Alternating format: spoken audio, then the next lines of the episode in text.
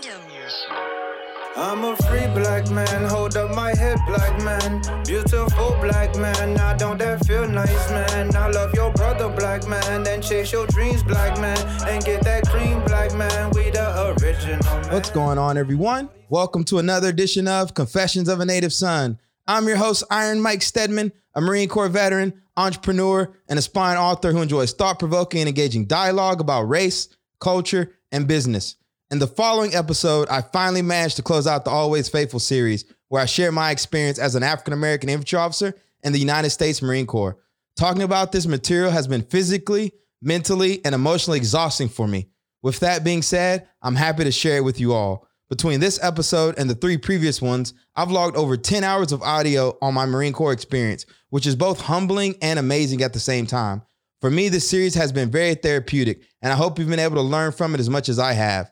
After recording and releasing the five hour behemoth, that is episode 22, where I detail my Afghan war experience and discuss getting relieved in combat, I knew I needed some support up for this final episode of the series.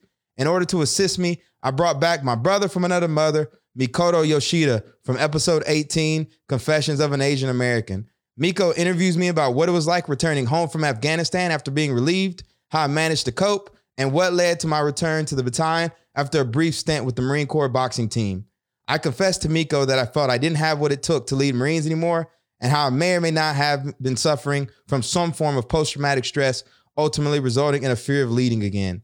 Despite it all, I managed to push through the shame and embarrassment and ultimately rebuild myself while simultaneously helping others. The truth is, none of that would have happened if it wasn't for one amazing company commander and a peer group of lieutenants who helped me regain my courage. If you've been following me this far, this is an episode you don't want to miss. I can assure you it's also not five hours either. As always, thank you for spending your time with me, and I hope you enjoy the show. That's what our friends circle back to the hood and teach them youngsters to do it, do it, do it, do it, do it. And circle back to your hood and teach them youngsters to do it, do it, do it, do it. And we are live. What's going on, everyone? Welcome to another edition of my show. I can't believe y'all listened to that five hour podcast. when I recorded it and I let it go, I was like, I don't care if anybody's listening to it. I got to get this out. But lo and behold, man, a lot of y'all have listened to it and you've sent me feedback, and I really appreciate you. And uh, I have no desire to do another five hour podcast at this point, but I do uh, intend to wrap up this Always Faithful series. But uh, like I've said in previous episodes, talking about this stuff is very challenging for me, particularly on solo episodes. So once again, I had to call some support up. But this time I brought my brother from another mother, Mr. Mikoto Yoshida from the Confessions of an Asian American episode. What's going on, Miko? What's going on, Mike? Thanks for having me. I appreciate you, man. Thanks for coming on. You always got my back, man. A lot of people don't know. We talk, we make a habit of checking in with each other at least every week or so. And I Yep. feel like um it's it's really impactful for me just be able to have the kind of conversations we have. Absolutely, man. What were your thoughts on uh, the last episode? Well, I was I was surprised that it was five hours. I thought you you maybe had a hot mic and you just you know did your two hours and and there was silence of you snoring or whatever. But um, I thoroughly enjoyed it. I think you have the ability to make your unique story something that everybody can relate to. Um, at least in the very small microcosm of Marine Corps, you know, deployment to Afghanistan, like everything that you talked about, there's in some way, shape, or form. I think everybody that's been there can have uh, a piece to relate to, and I think that was really awesome. Um, and also think you know you talked about a really difficult subject that I've literally never heard anybody talk about before. So um, certainly appreciated the honesty and the and the vulnerability. I think for me, it was a sense of like the first time I did that episode with Colonel Hobbs, because I sat down with Colonel Hobbs to record that the first time, and I was getting lost in the memories, you know, Mhm. while he's watching me. And I'm trying to like, and you hear the episode, I'm trying to put timelines and stuff together. And it just felt, I just felt very like, I don't call it insecure with him watching, but just in a sense, I felt like I was rambling, which is Yeah. why I had to redo that episode. And I tried to do it like four or five times. And then finally, when I got down and I was like an hour in, I was like, I'm not starting over. And I'm just gonna. Y'all heard me. Y'all me, Yeah. y'all hear me say push on the show. Yeah, And, uh, that's exactly what I did, man. I pushed and I was like, I'm gonna finish this, because I don't want to have to record this again. And also, I was so deep into it, I felt like it'd be a good reference point for anything I did moving forward. Mm-hmm. And it's come out to be like that's exactly what it is because my Marines start texting me. They're like, no, sir, you had this wrong. We were actually there. But all of us kind of start putting it together and they were letting me know a, a lot of stuff that I said was in fact true um, and just kind of helping tighten it up. Um, and uh, it was real impactful for me to be able to do that. And now I have that piece of evergreen content that lives and breathes.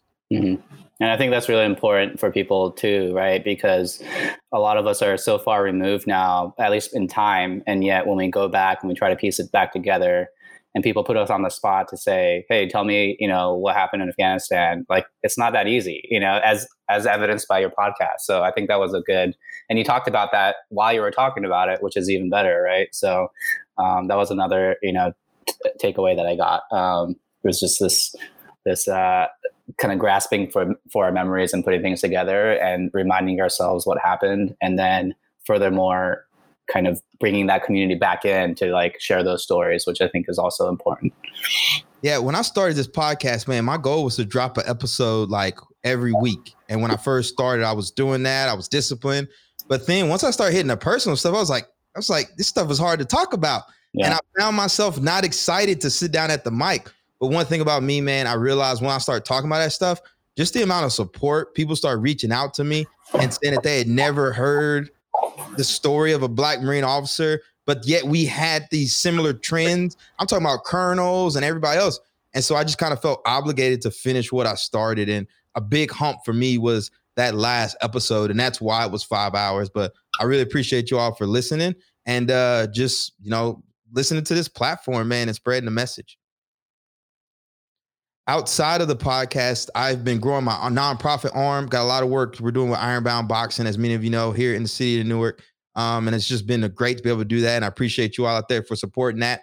And uh, you know, really, I'm just working on a, a another venture. I'm gonna make the announcement probably on the last episode of this season to kind of let y'all know what I've been working on. If you follow me on social media, you probably already have a little uh, insight into it. But this really was developed over the course of this season, and then just you know, pivoted in the pandemic and just a lot of self awareness. But I'll be making an announcement about that at the end of the season. But uh, one things we got to do is we got to close out this always faithful series, man. I think today is the day, and uh, hopefully we can we can wrap it up and uh, talk about how I was able to you know come back from Afghanistan and and build myself up. And so what I'll do is, and I got my man Yoshi here watching my back. But what we got to do, Yoshi, we both got to give our confessions, and uh, I'll go ahead and go first. And I'm going to talk about it in the show, but there's going to come a point where I get pulled back into my unit, First Line Eighth Marines, and the battalion XO calls me in office, and he asked me point blank. He says, "Do you have what it takes to lead Marines again?" And in my mind, I was like, "Nope, I'm good. Have no desire." I was like, "I don't have what it takes. I'm done with this. I've played this game before. Um, I gave it my all. I don't want to excuse me, I don't want to do it anymore. I don't want to go through that that hell again, you know, of being a Marine officer, you know, feeling ostracized and having to deal with the shame of Afghanistan. And even though I said this in my head, what actually came out of my mouth was when I looked dead out of his eyes and I said, absolutely. Because here's the reality of it. At the end of the day, I was a three-time national boxing champion, Naval Academy grad, Marine infantry officer. I could not say those words. You know, even though I wanted to, deep down in my soul, I wanted to be done with it. Who I am as a person, as a being, I couldn't do it. And so I looked him in the eyes and I said, absolutely, even though I was terrified of leading again. And I'm gonna we're gonna talk about that. What about you, Yoshi? What's your confession?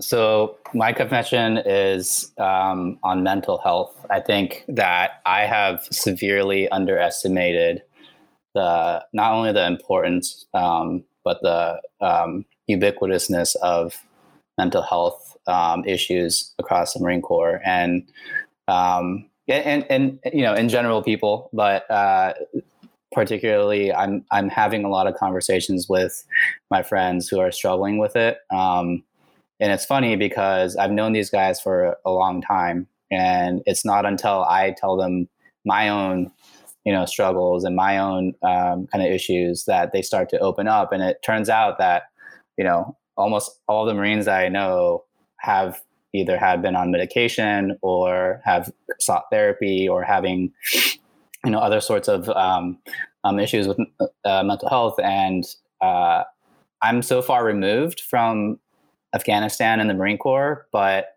it's only it's only now that i realize it's a it's a really important thing. And the way that i look at it is you know it, it's like having a personal trainer. Like your brain doesn't have to be broken in order for it to be better. You can have uh, conversations about how, how your mental health is and and improve on it.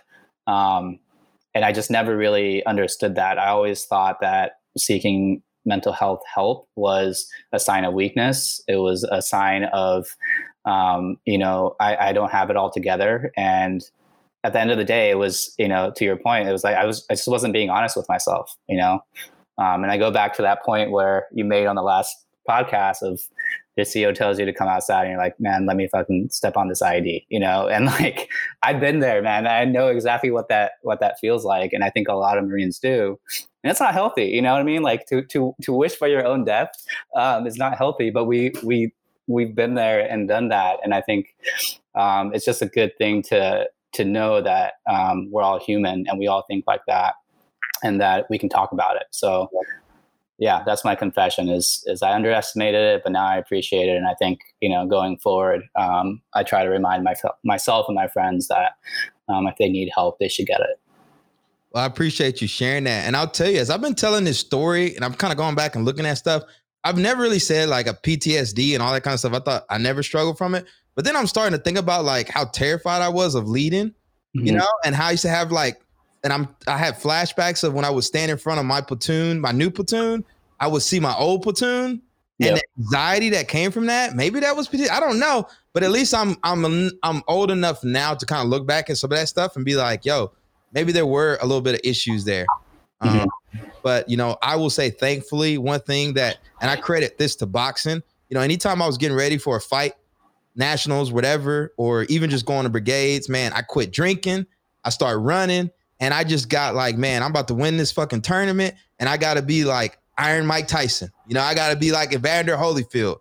I got to yeah. be focused. When I came back from Afghanistan, I knew I had to fight. So I didn't touch the bottles. I didn't touch nothing. Mm-hmm. And so that's just kind of always been within me. And so anytime I feel like I'm up against something, I kind of go back to the basics, which is boxing, my road work, you know, training. And, and that's one of gonna be one of the things that helps me, you know, get through this. But uh, before we continue with Always Faithful, what I want to do is I want to go ahead and give a shout out to our sponsors. I know I didn't do it on the last episode because I was like, five hours is enough. Let's get this over and done with. But I want to show some love now. So first, I want to give a shout out to Dope Coffee, a lifestyle brand that pairs urban black culture with innovative product offerings in the coffee industry. We're not a coffee brand for black people. We're a coffee brand that seeks to elevate black culture through a lifestyle of premium coffee and candid conversation. Next, I got to give a shout out to my brand, the one and only Ironbound Boxing a nonprofit organization that provides free amateur boxing training, entrepreneur education, and employment opportunities to inner city youth and young adults. Boom, two badass brands, both started by African American Marine officers that are supporting the culture, that are showing y'all out there that we can start dope businesses and lift as we climb. So be sure to check out Dope Coffee and go visit our website, ironboundboxing.org, and learn about all the amazing stuff we're doing to support the community. All right, Yoshi, I'm ready to keep. I'm ready to keep it moving, man. And we're gonna go ahead and title this episode. I think it's gonna be the final episode of this Always Faithful series, but we're gonna call it "Leaders Create Leaders" because I will tell you, man, when I think about like what really kind of got me out of the Afghanistan slump, you know, the failure and you know the feeling cheated when I first when I got back was man, I just had I had a really great company commander that helped me find my confidence again. But even more so, man, I had peers that I served with that really helped me be the best version of myself. And I, I goes back to the episode number one when I talked about it was, you know, when I first came into the Marine Corps, like I'm always trying to do stuff on my own. Like I have a Ronin samurai on my back, so it makes it hard for me to date sometimes. You know, my girlfriend, she knows all the challenges we go through because I'm so used to being up against it alone. And when I graduated, man, um, I kind of wanted to be my own man in the Marine Corps. And so I had distanced myself from, you know, the Naval Academy peers and going through, you know, TBS and IOC and getting to the fleet. But man, let me tell you, man, my Naval Academy brothers underneath me, right? because by the time we would serve together again, you know, they were just coming out of to IOC, whereas I was Mhm. back from Afghanistan, so we had that gap year. And uh, but man, they really kept me up, man, and uh, that's why I like to say leaders create leaders, and I think it works both ways. It's like the peer leadership, and then also that senior leadership, and it can be uh, very impactful. Yeah, yeah, no, absolutely. And I think maybe it's good to reorient everybody after the five hours. But you know, I think you left off essentially. You know, you talked, you told, you told a story about getting relieved. You got kind of attached to another platoon as like a, a random lance lieutenant, as I say, um, which you know I know is is tough. But talk to me. Maybe we can kind of ease into this with the transition from there back home um, as your first kind of opening for this. Yeah. So after I got relieved, I, uh, you know, we finished the op. I had to go get sent to battalion commander up at a place called Kajaki. So the Kajaki was like the top portion of our AO in Afghanistan, area of operation for United Military. And I spent about a month up there. And I didn't say this on the last episode, but you know, I only had a month left in country. And when I got sent to Kajaki, now I was kind of like biding my time as like an ops kind of guy. Um, they had me as like the guy handing out money to to like build fifty thousand dollars schools. we Mhm. just crazy stuff. But man, I'll tell you, man, I was terrified to go out on patrol. Yeah. Like, like I, you know how you you get safe, you feel kind of safe, right? Like as long as I was with my Marines and my squads, um, I felt good, man. It felt like you know you were protected. But man, I, I was always thinking like, man, now that I'm not with them, I'm about to get fucking blown up. you know, like now's the time. You know, Yeah. I'm gonna get blown up. So I had to deal with that, um, that fear of not wanting to go out with another unit. You know, um, but I got over it. You know, I only had a little bit of time left, and then I ended up coming back to the states. And you know, I had to fly out of Afghanistan with my unit. You know, I Yeah. mean? like I wasn't in charge of them anymore, but I had to fly back on the flight uh, with them. I had to ride the bus back to Lejeune with them. You know, all the home people, all the people are there, like meeting them, friends and family. But like the way I did it, man, when I came home, man, I didn't want to talk to nobody. I didn't want to talk to my family. I'll Mhm. be honest, y'all. I had a woman I met on like plenty of fish meet me when I got back. She was my girlfriend for a little bit. You know, we met online while I was over there, but it was just that sense of like, I don't know. I don't know if I was like pretending like my life was moving on or whatever, but I just kind of came back and just like hit the ground running. And I wanted out of battalion. I wrote orders to the Marine Corps boxing team, had got them. I started that process while I was in Afghanistan before I left. And when I got back, man, that was the plan. I went straight to battalion. I was like, look, I want out of battalion. I want to go to the Marine Corps boxing team, just like the sir had told me. And uh, at that time, too, that was when I got that fit rep I mentioned, that Mm. Afghanistan fit rep, which made me just fucking want to vomit. Um, tell me, tell me a little bit more about about that, and maybe explain to some people that how that works. Because the combat fitness fitness report is a very significant thing in a Marine Corps officer's career, right? So, a fitness report in general. So you're always getting Mhm. ranked against your peers. You know, it's just like it's a thing, right? You get ranking, and it's in the professional world too. But I just feel like it was amplified for Afghanistan because when you come back from Afghanistan and you have a, I got bottomed out. So basically, I got like a low score. I failed at everything. I forgot what it was like. Was it? B- Is it B or something? I don't know yeah, A or B is like basically it you can get. said I sucked on paper, and then it gave justifications for why I sucked on paper without giving context of any of the stuff I mentioned episode before. Like, oh, Lieutenant Stedman um, didn't LD on time. It doesn't say anything about Lieutenant Stedman got vehicles the day of the op, mounted them with machine guns, and LD'd, you know, 48 hours after getting back from another helo op, right? And one of the things that is always challenging for me as a leader, even to this day, is understanding, you know, like I'm a high performer. I try to do the best I can with what I have, but also are we getting put in the best positions at time, you know? Mm. And I just think that was just such an aggressive timeline and stuff as I look back. Um, but not having any context of those things, like in the fit rep, you know, when it talked about how even when I got relieved, didn't mention anything about his platoon commander, his platoon sergeant hit an IED. You know, first day of the op, Stedman was out there with three squad leaders hooking and jabbing solo in unknown territory. You know, and I think it's just a it's just a, such the high expectation we have for us. But for me to like sacrifice so much, you know, and like the long nights, man, the blood, sweat, and tears, literally, and to have nothing to show for it. I just want to fucking, I was, I fucking hate it. I get amped up just thinking about it. And I, Yeah. I ended up writing a rebuttal. I did write my rebuttal. And I think it just got where it was like, it just was just bottomed out. It was like a nicer way of saying I sucked um, Right. on deployment. Um, but at that point, I didn't want anything more to do with the Marine Corps. I was like, I'm gonna go box, man. I'm gonna go to Puerto Rico for like 30 days, enjoy my leave, come back join the Marine Corps boxing team and keep it moving. I'm done with this.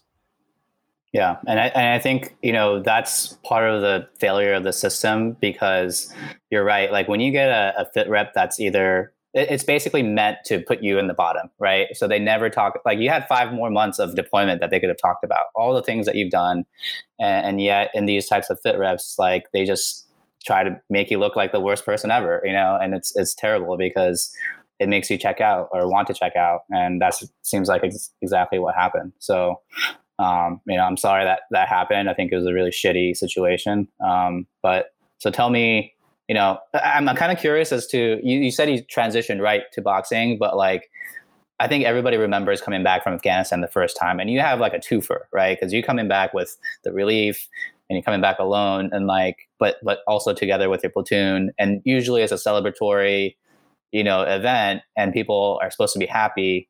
But how I talk to me about how you felt like what what did you feel like when you came back to Afga- from afghanistan for the first time I felt shame. I felt Yeah. a, a deep sense of shame. That kind of shame where you didn't want to look at people in the face. Mhm. kind of deal. And you know how when people are going through stuff, it's almost like they don't show you, but you kind of know they're going through something and they Yeah. try to compensate in other areas. And I had started a brand actually at the time, Fighting Mojo. If for my friends out there, y'all probably remember it, but that came out of Afghanistan. It was just a fitness brand, it was a blog, but it's just something to keep my mind thinking about the future, you know, Mm. creating a sense of excitement. But for me, it was this sense of like, I didn't want to go home. I didn't want to talk about Afghanistan. And I really just wanted a sense of like, I don't know, man. I feel like I was bouncing emotion because I was angry too. Yeah. Like, it was a weird, like, yo, you talk about crazy Marine Corps stuff. You know, how, like you're sitting in the PX, right? And every PX is just every counter is just backed up, and you're just like getting anxious, and you just want to pull out a Uzi and just, you know, you're thinking you're like, yeah yeah, just crazy stuff. Not that I was gonna shoot up a PX, Mhm. but just in a sense of everything makes you agitated. And if Yep. someone wanted to talk about Afghanistan, I just want to fight. Yep. Like Yep. if you brought up to me and implied anything about me in that time, I just wanted to fight you. Right. And but luckily, man, you know what? One thing I've done, and I think it's a credit to who I am today, is I have managed to always surround myself with like the best of people. And in the previous episode, I talked about an officer who I didn't always do the best job of having his black back. And he was a black infantry officer who was in my battalion, right? Was the, you know, we just, I just didn't want to be the blind leading the blind. We both had targets on our backs. But let Yeah. me tell you, man, when I came back from Afghanistan, I leaned on that brother and he was there to catch me. And uh, till this day, man, that is my one of my ride or dies for sure. And leaning on that, and then leaning on my frat brothers and stuff. But just kind of, you know, I had to get me a support network around me, and I had to start boxing again. That was the other thing too, because just had all this frustration and and resentment inside me, and uh, just had to figure out how to balance it out. yeah yeah so i know the the marine corps boxing team story is pretty unique and interesting so maybe we can we can dive right into it man like tell me about how that worked out It didn't work out. That's funny. That's what he's talking about, man. I don't know. Fa- Look, I got a group of friends. We always say fate isn't exorable. Is it fate isn't exorable? Mhm. I thought I had my out, man. Yeah. I'm like, yo, Marine Corps boxing team, got my papers, boom. I'm out. Bye. Peace. you know, I go to I I go on um vacation with the girl I was dating at the time from playing fish. And we go to Puerto Rico, right? And I'm in Puerto Rico like freaking like three weeks. Was a decent amount of time, right? And I'm just hanging out there, just having a ball. Man, I stayed at a buddy's house who was in the Coast Guard. And literally while I'm out there, USA Boxing decides to cancel, decides to get rid of headgear. Mhm. So, you know, the headgear that people wear when they spar and compete in, they're like in competitions, they're no longer going to do headgear. And this was at a time when the Marine Corps was all about like, you know, it had all these reservations about PTSD and traumatic brain injuries and all this kind of stuff. And I'm like on vacation, I'm like freaking out. I'm like, man, they canceled Marine Corps boxing team. I got to go back to battalion. I was like, for the love of God, no, anything but that. Um, but because I already had orders over there, I ended up coming back from Puerto Rico and they were basically saying, like, oh, the team is in limbo, whatever. And so I basically just sat at a computer for like a few months. Pretty much what it comes down to. I was at headquarters and support battalion, just doing like OIC things out of sight, out of mind from the battalion, um, hoping and trying to get this Marine Corps boxing team stood back up. So I was meeting with key leaders and you know doing all that kind of stuff. They were they said I was the OIC of the boxing team, even though there was no team. Mm. Um, but I was trying to I was trying to do everything I could to get this thing stood back up. So I was like, I was in the gym every day training myself, joined a gym out in town, and was just trying to see what the process was. But it was really just like this limbo. And for all you officers out there in these purgatories, you know what they're like. So when or how did the battalion start pulling you slowly back, or was it like a? How did that happen when when you realized like your fate is now back at the battalion, and how did you feel during that time? So this was uh, I, this was over the course of like I think it was like eight months, right? So I came back in July. You know, we went on leave, got back in August, and then so I was gone from like August to I want to say like March, maybe. So that's maybe more than eight months. I don't know. I'm a grunt. I can't count. Um, but what ended up happening was I got battalion XO, you know, battalion rotates, they get new officers in, the CO left, the new XO came in, all the lieutenants, the first lieutenants left. And so there was this big change over battalion. New battalion XO comes up and he's like looking at his list of lieutenants and he sees this one, you know, what happened was they they had they're like, yo, you got to send a lieutenant to uh Georgia on one of them Georgian deployments for like, was it like a year and a half or something crazy? Yeah, and for those, yeah. tell them what Georgia is because people think different things, right? Yeah, Georgia is. Is it a third world country? Borderline. Right? I mean, it's a former Soviet yeah. bloc country. Yeah, it's a former Soviet bloc country, and so what they were doing was they were sending advisors over to Georgia um, to train the Georgian army and then deploy to Afghanistan again with them. And so the battalions always get hit with these billets where they got to send lieutenants and then all of a sudden, you know, the new battalion XO, he's looking at his roster of lieutenants and he's got like his ones in the battalion. And all of a sudden, there's just like lieutenant Stedman down, like off in the bottom corner, you know, black sheep written over it. And he's like, who the hell is this Lieutenant Stedman? And so then he ends up um, going ask all these other lieutenants around battalion. They're like, oh, yeah, he was in Afghanistan with us. He got relieved, um, blah, blah, blah. And he chooses me for that uh, uh, Georgian deployment. Of course, of course he does. So I find out like I get an email one day and they're like, "You got 30 days. You're deploying at the end of the month." And I'm just like, I just want to fucking kill myself. I was like, I was like, I survived that. You look, I got through that deployment. I was sure that if I went on this deployment with the Georgia Army, I, my ass was gonna get blown up. I just knew it. I was like, this is it. And so again, I, I joke about it, but maybe that is that like trauma stuff. But like, I just remember feeling like so helpless. You know, that mm-hmm. sense of like you have no control over your life. And now they're gonna ship me back to this war zone after I'd already went through what I went through. I'm like, this is this can't happen. Like, I don't want to go back to Afghanistan. But I got orders. They're like, yo, man, you got 30 days, go to SIF, go do all that kind of stuff. And so that's what started my interaction back with battalion. Hmm. Yeah, and just it's not a uh, what's the right word? It's not a a wanted position to be the one guy from the battalion to be sent out. So this is definitely not. You know, it, it's it's almost as if the hits keep on coming, and I, I feel really bad. But I wish you know the leadership had a little bit more wherewithal to understand and, and the XO to like examine the context in which you know you're you're where you are but clearly he didn't do that and they're like well here's a random lieutenant like let's send his ass to georgia you know and that happens all the time you know um, so how did that so i know you didn't go to georgia but how did that end up changing or what happened there Marine Corps messing stuff up. you can't make this stuff up, man. It's that sense of just being like that loss of control, man. But all of a sudden I get told I'm I'm going to Georgia. I'm like getting ready to cancel leases and do all this kind of stuff. And then all of a sudden it's just like nothing happens. You know, I just keep showing up to battalion and the see the XO is like, I don't know any information yet. Just stand by to stand by. And that's pretty much what happened until it like went away. But the problem was I had already got pulled back to battalion. So my mm-hmm. orders were canceled from headquarters and support battalion Marine Corps boxing team. And now I was just back at 1 8. So now I'm like Lieutenant Rifleman Stedman again. And it's like, what are they going to do with him? What did you want to do at that point?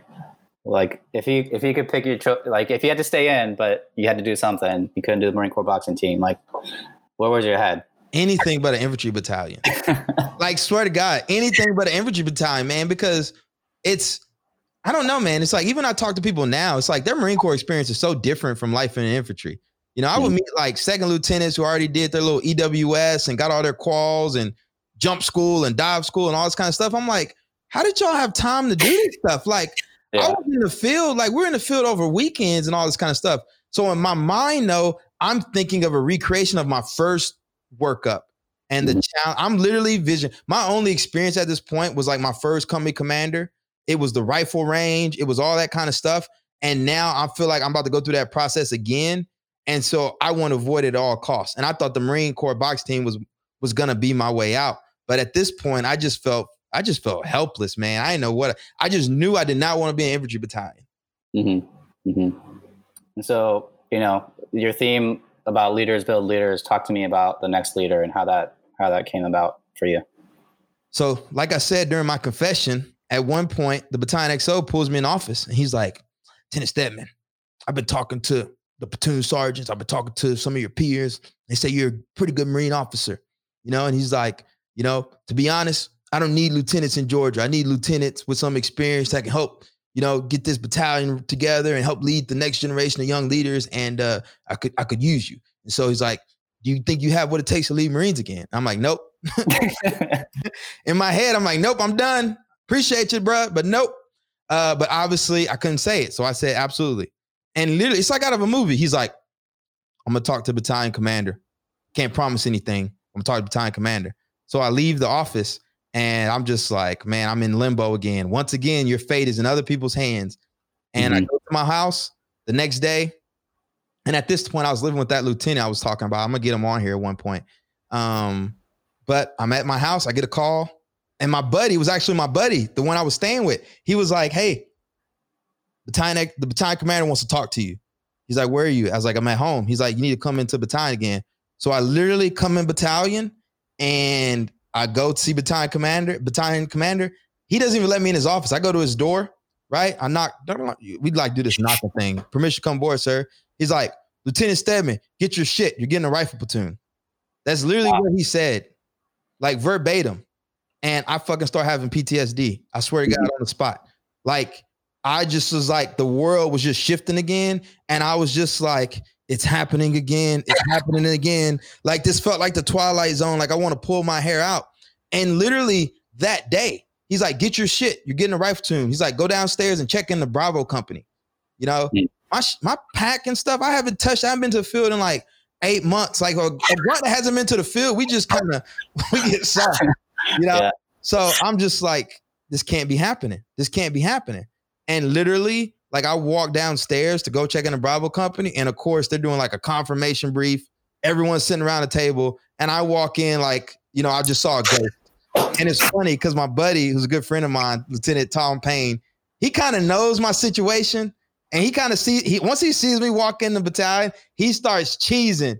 He's like, yes, yo, uh-huh. And I'm just thinking, like, this is terrible, you know. But I got pulled back in the battalion, man. And uh I was I was literally terrified. I'll be completely honest with y'all. I was terrified because this is me at a point where now I got a little experience, you know, because part of us is, I think when you're kind of becoming an officer, when you're becoming a leader, especially a combat leader, there's this sense of do I have what it takes, mm-hmm. you know, to do it at the highest level. And so part of your journey is figuring it out for yourself and your peers that you do have what it takes. And I was didn't have what it takes, right? Or at least I was made to feel that way. I made mistakes, right? It happens. So now I have to lead knowing that I'm not invincible, that I'm flawed, and everyone else knows it too. And I still had to step in that environment. And that was what I was going into. And oh, by the way, the last time I stood in front of a platoon of Marines was in combat in Afghanistan before we stepped out on that op. And now you're giving me a whole other set of, of platoon of Marines. Yeah, and and not to mention you know, whatever version of stories that they heard about you, right? Like there's no way to know what version is out there. And, um, you know, the Marine Corps scuttlebutt is never super accurate. so, you know, they probably have stories about Mike, you know, Lieutenant Mike Stedman, you know, shooting a saw from the hip, you know, in Afghanistan, doing crazy shit or whatever. So I, I know the feeling, um, not not necessarily because I've been there myself, but reputation precedes you, right? And that reputation is never accurate, you know, um, and that's a shitty thing to walk into. So I feel you. Um, how was the welcome to that to that platoon for you? Well, the weird part was for me was uh, a lot of my Marines were still in the battalion now. Mm. So they had kind of moved up. You know, those PFCs, now they're like the Lance Corporals and they're the the fire team leaders and stuff. And so I walked back. And then all of a sudden, like I was getting ready to go meet the platoon, you know, because they were like in formation or something. Like all the platoons were out there. So I'm getting ready to walk out there. And then I hear the Marines like, oh, that's Lieutenant Stamos. I literally had a couple Marines walk up and like give me a hug. Hmm. And I was just like, is this it just felt weird to me, you know, yeah. sense, because you know, the whole time you're kind of going through your stuff, right? Obviously, they're probably still going through their stuff, but you all do kind of have this bond and you did share this experience together. And there's nobody else is going to kind of understand that. But it was pretty humbling when I came back and like I went to shake a Marine's hand and he gives me a hug. Mm-hmm. Uh, and I was just like, wow. But I guess it's like, yo, at the end of the day, we did do a workup for like a year deployed to Afghanistan. And so we've been through some stuff. But I just remember just, oh man, the gaze. I just remember the gaze. And it was mm-hmm. just what you were talking about. What are the Marines thinking? Oh, since them got relieved in Afghanistan, now like that stigma and how does that process go? And you know, it was just, and it was just, I was shot. I was, yo, I'm telling y'all, I was shot as a leader. I was shot. Um, mm-hmm. but I mm-hmm. still went out there. Awesome, man. Um, so you're a Bravo company now. Um, brand new, like second award platoon commander, as they say, I guess. Um, what was the next? What was on the the docket for you guys? What, what was your what was your tasking? Well, the first thing was I had to meet my CEO too. Let me forget about that. And uh, mm. and you gotta remember at this point, this is my third time, right? First time I, I had one platoon, then they shipped me to the rifle range, then I come back, I get this platoon, then I freaking, you know, get relieved in Afghanistan. Like, why the fuck are they giving me a platoon again? Like, leave me alone.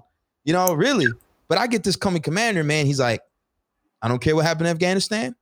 He's like, you got your square one with me and just do your best, you know? Mm. And like, that was kind of like his spiel. He kind of, I went in that office and he definitely made me feel like he was giving me a fair shake, that he was starting from square one with me. And I was like, okay, but I was still kind of like, I don't really believe you, mm. you know? Because at this point, my experience, to be quite frank, just from my time at TBS, and now in the fleet and everything, man, it just felt like a lot of captains were dicks, to be honest. Um, yeah. and you know, Marine Corps, you know, we talk about empathetic leaders. It's like, oh, uh, my office, you know, come talk to me anytime. But like half the commanders, man, you don't want to go talk to them. You don't want to talk to them on your off time, on your free time, let alone when you're going through stuff. So I had heard this spiel before, and mm-hmm. I just didn't believe it at this point, you mm-hmm. know. And I'm just like, just let me, you know, bite my time. And I'm like, I'm thinking like, here we go again you know. Um, and we jumped right into the workup, man. And this time, I think our workup was slated for like Okinawa, but I don't know if we knew yet when I first got there. We were still trying to figure out what our next move was gonna be. But man, we just jumped right into like going to the field and everything. And and so now third time around, you know, you're leading Marines, you're giving orders, you're doing all the things that a platoon commander has to do. Tell me kind of about you, you, mentioned it a little bit about the fear of of having to do this again. How did that manifest, and did you show it to your Marines, or how did it how did it come come about? I think the first two weeks I was like hiding from my Marines a little bit. no, I'm serious. You know, because yeah. it's like the company was like organizing like company PT and all that kind of stuff, and I was doing stuff to like duck out of it. You know, like oh, I got to go to this appointment, where I can't make that. But I was really like trying to duck it you know, because I mm-hmm. just was like, I was, I think I was having, I won't say call it PTSD, but I was having something because I just knew that I was having trouble being in front of Marines that weren't my Marines in Afghanistan, if yeah. that makes sense. And you know, you have my, I could tell you my squad leaders Afghanistan. I had Nelson, I had Cheek, you know, I saw in Trimble, and then you get this new squad of squad leaders hungry. You know, I think it was, um, and I can't, like I remember the names more of my Afghanistan platoon than I do of that platoon. Yeah. You know, and so I think I was still seeing them in in the in the platoon from Afghanistan. Um, and so I, you know, I was just I was a scary leader, man. I don't know how to describe it. I was just I was like, I don't know, I was struggling. But I was struggling not even from anything I had done. I was struggling from the inaction piece. Yeah. Yeah. And and how how do you think or what was the turning point for you where that confidence started to go back up, if ever? Like how did that come about? Um I so the first field op we went on, right? Um it was, you know, we went on a field op and I think I had to call in some like artificial mortars or something again. And I think a lot of the Marines were like, oh, like it was a tree line. It was dark. You couldn't see stuff, you know, and we're like setting up these objectives and everything. But because of what happened before about the fires, you know, the Marines were like hitting us like, oh, he's gonna get too close to the what is it called when the fire's cut off? You're a um Uh, danger close. Don't get danger close on that Mhm. kind of stuff. You know? So I just felt like my Marines were being everyone was real critical. I felt very self-conscious of it, even though we're just it's basically LARPing, you know. But I just felt very I, I literally felt very self-conscious around that. And that the Mhm. Marines were gonna be watching because they knew, oh, he called in this fire mission that went south and you know, and blah blah blah, and they were gonna be questioning that. And then the other thing too was um briefing my order, you know, that first order and having the CO watch. And I was like fumbling, I was like jittering, you know, doing it. And I think I just like straight up like butchered the order, you know, Mm. and to see the CO there just kind of like writing down, you know, like taking notes. Taking notes. like I was like, oh, I ain't gonna last, man. I ain't gonna last. I ain't gonna make it. But what happened was, man, I'll tell you, was um that height, that that hump. We're in the field for like five days at this point, and like all COs, it's like, oh, we're gonna take Marines to the field for five days in the blazing heat in Camp Lejeune, and then at the end of it, we're gonna do like a 15 mile hike out, right? Yeah. Makes no sense. But- so we're like, yo, man, Marines are dehydrated, like all of my peer lieutenants, you know, and we're like, man, Marines are hydrated. I'm like, I don't know if they can make this hump. And I'm just looking at them. I'm like, boys, this is what it is. This is what these commanders do. You know, Mhm. I've I've been through it before. They're like, no, this can't happen. You know, we gotta we gotta say something. This isn't gonna be good. I'm like, this is what it is, fellas. You know, but my boy, you know, Lieutenant Payne, he was adamant about it. He's like, we're gonna talk to CO. So I'm just thinking that he's gonna tell us go fuck off. I'm being honest at this point. But the CO comes in and they're like, sir, I think we need to uh, drop packs. You know, he's like, I think it's too hot. The Marine's been in the field. We need to drop packs. And he's like, looking at us, kind of shaking his head. And then he goes by one by one and asks us what we each think. Hmm. And I'm thinking, like, this is a trick. yeah. And he, he the right answer, right? goes by one by one. Everybody's like, drop packs, drop packs, drop packs. And he gets to me, he's like, Lieutenant Seven, what do you think? I'm like, drop packs. And he's like, I'll think about it.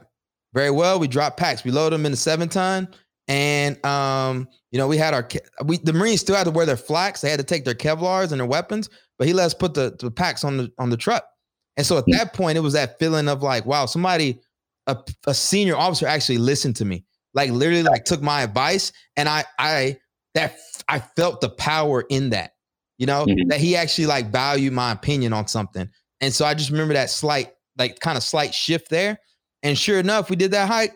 Fucking mass casualty. Corbin, get the fuck Corbin up. Man, we didn't even finish the yo. We say I'm pretty sure we saved the CO that day. You know, Oh we didn't god. even make it back, man. It was fucking mass casualty. We didn't even make it back to battalion. You know, they had mm. to wake up the battalion commander in the middle of the night to let him know his infantry battalion. They're throwing Marines in ice buckets. Fucking yo, it was yo, they had to bust us back. You know, Yeah. it was like Marines hiking. You know, you know how the corporals do. You know, Marines hiking. They're like, take his pack off him. You know, take his flak off him. They're carrying his flak. They're like, give him his Kevlar. Give him his weapon. Next thing you know, the Marine is like hiking butt naked just so he doesn't pass out. And sure enough, man, we do we have fucking mass casualty out there in the Camp Lejeune heat.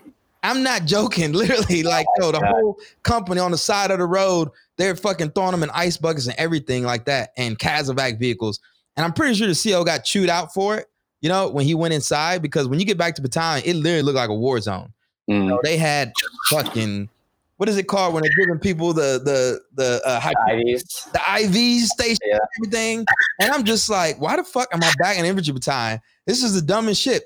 But um, it was just that's what it was.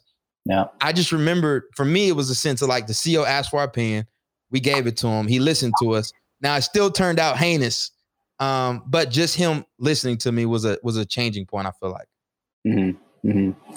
Yeah, and I think that that is a really interesting thing because I've never seen that, you know, because because when a CEO gets confronted by that many people, like he has to stand his ground to like maintain his authority in his mind, right? And I think we all understand why that is, but um, you know, listening to the, the, the leaders at the lowest level, I think is is the lesson here, um, at least that I took away. And um, I know it's sometimes hard to do, but um, it seems like that was again the the entryway into your understanding that maybe this guy's this guy's going to be okay, you know, um, in, in terms of being a leader. So, talk to me about how that kind of started to progress. And you know, you talk really well about this guy, so maybe tell me a little bit about him and how your relationship started to form.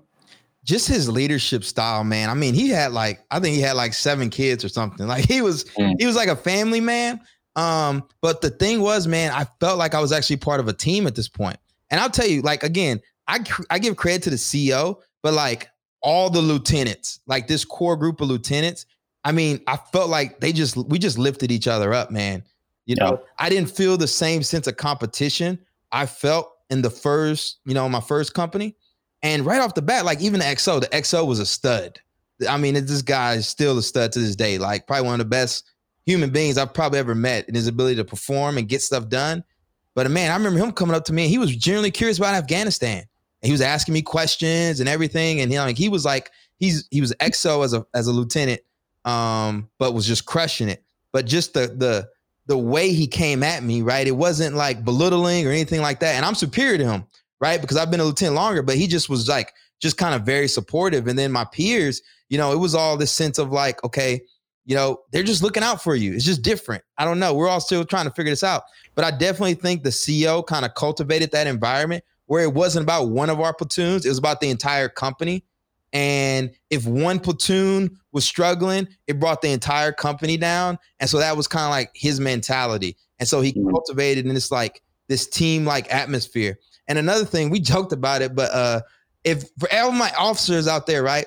You know, you're always supposed to PT your platoon. And the CEO's like, yeah, you better be PTing your platoon at least once a week or a squat platoon PT. Because when you're when you're infantry battalion, man, you get hit with so much shit. You know, we got to get this fucking roster done. The roster is done tomorrow. It's got to get done today, or like nobody's gonna go home and see their family over Christmas or whatever. So it's just this constant sense of man, we always got stuff to do. You know, you got to get to the ranges, you got to do all this kind of stuff.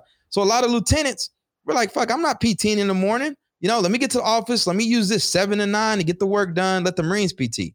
Man, sure enough, the CO was like, he expected us to PT every morning, but he didn't just say it. Every morning he would come out of his office. Mm, hey, Lieutenant Stedman, what you guys doing for PT? I'm like, oh, boots and utes, sir. You know, uh, yeah, we're gonna go for a little boots and utes run. Me and Lieutenant Payne here. Um, but it was just like all the time, and you could never. And I feel like deep down he knew that too he's like, man, these lieutenants probably trying to sham this morning PT. And if I tell them to do it, they're probably not going to do it. I got to go out there and they got to make sure it happens. So that was his style. So mm-hmm. every every day, man, he would come out of his office at seven o'clock, ask us what we were doing for PT until it kind of became expectation. And then the other thing was too, he always wanted to PT. He rotated PTing with one of the platoons mm-hmm. um, each week right? So that was another thing you kind of knew, but he didn't do it in a way of like, I'm telling you to do this. It was just like, I don't know, man, just kind of like, don't do what I say, watch what I do.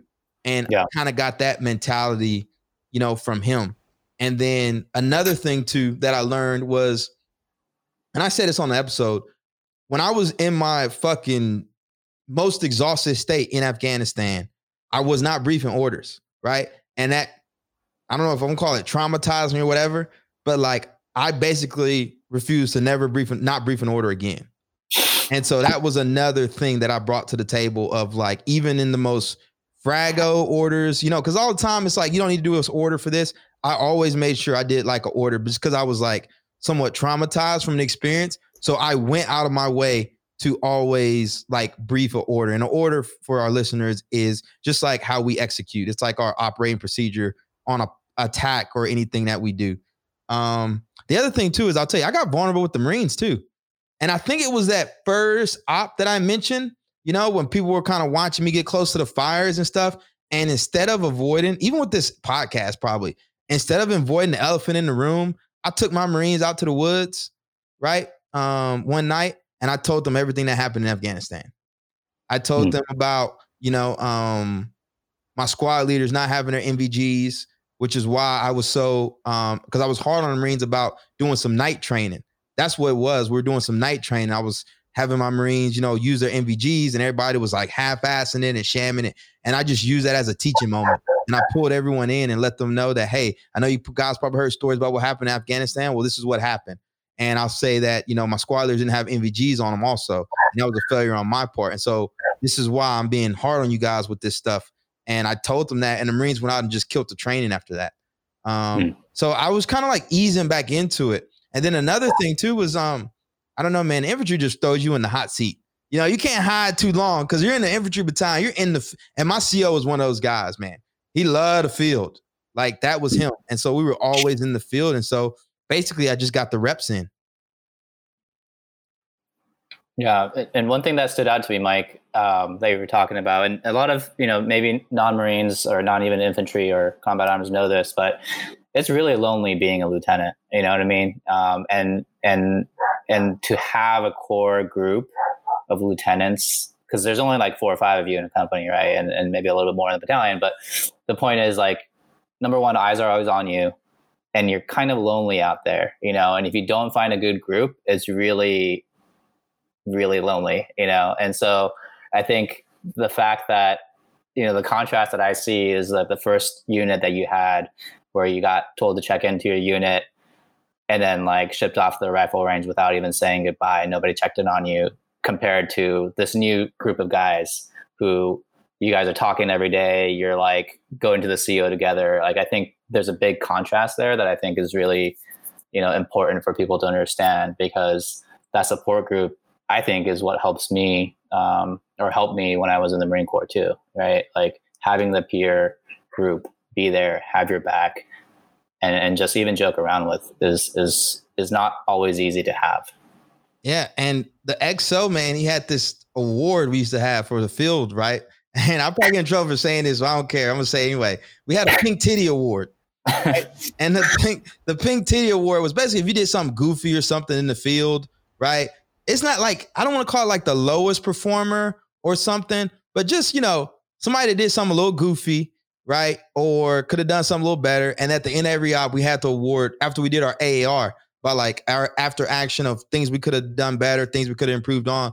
We gave out the pink titty. So one of the things I got the pink titty for right off the bat was my fire plan sketch, and it was, and that's what I'm talking. This is what I'm talking about the CO man, because it was like you do the pink titty award, and it's like everybody gets nominated. They're like Lieutenant Stedman and versus another lieutenant. And then you go around and rally the points right there in front of everybody. And then, like, of course, the tie was like the CEO. And they're like, Lieutenant Stedman. And sir's like, he raises, the captain raises his hand slow. And then what ends up happening, you have to carry this thing on the next op. So that's what it was, was it was like, yo, you held it until you didn't hold it anymore. But just kind of little stuff like that, it just felt more like and even though it was like sometimes goofy stuff, right? You made mistakes, whatever, but it still felt like you could learn, you could grow. And it goes back to what I was saying being comfortable to fail, feeling comfortable like you can fail and that you can grow and that somebody really believes in your like development and just kind of having that. And when I talk about the lieutenants, that core group, man, till this day, man, my boy Lieutenant Payne, he's not Lieutenant Payne, he's Captain Payne now. But me and him launched an incubator over the summer called Thrive. And just like in the Marine Corps, yo, he'll call me up while we're working on this stuff. You know, like in the process of working on it. That's how he was in the fleet. So when we're writing our orders together, right? He's calling me up at like one, two o'clock in the morning, you know, and we're leaving at like five. But just like where are you at? What are you doing? You know, that kind of stuff. And feel like you could go back and forth. Just that that sense of somebody pushing you versus in the first group, it felt like every fucking man for himself. You yeah. know, it's like who can I go to at one o'clock in the morning when I'm still thinking about what I'm gonna do on this portion of the attack or whatever, or you know, showing me this stuff. And the lieutenants, man, we used to write our training schedules together. And there was no ego in it. We would sit down and be like, all right, what are you doing? What is your platoon doing? What are your platoon doing? What are you doing? And we would do it together. And it was this sense of like, and I'm learning this too. And it's like an entrepreneur. I think so many times we're taught to make up for our weaknesses, you know, like attack your weaknesses, attack your weaknesses, attack your weaknesses. But sometimes you do it at the extent of limiting your strengths. And hmm. so I felt like what we had in this unit was like we all had our things we were strong with and our areas we struggled with. But I felt like when we were looking after each other, you know, you could shine in your zone of genius. You know, you could play to your strengths and have people kind of watching your six and cover down on that. And being able to go to people and say, "Hey, man, I'm not good at this. Can I can I get some help with it?" And we really had that. And it wasn't just two. Here's another thing I'll tell you is when I came back to battalion, I implemented a couple things.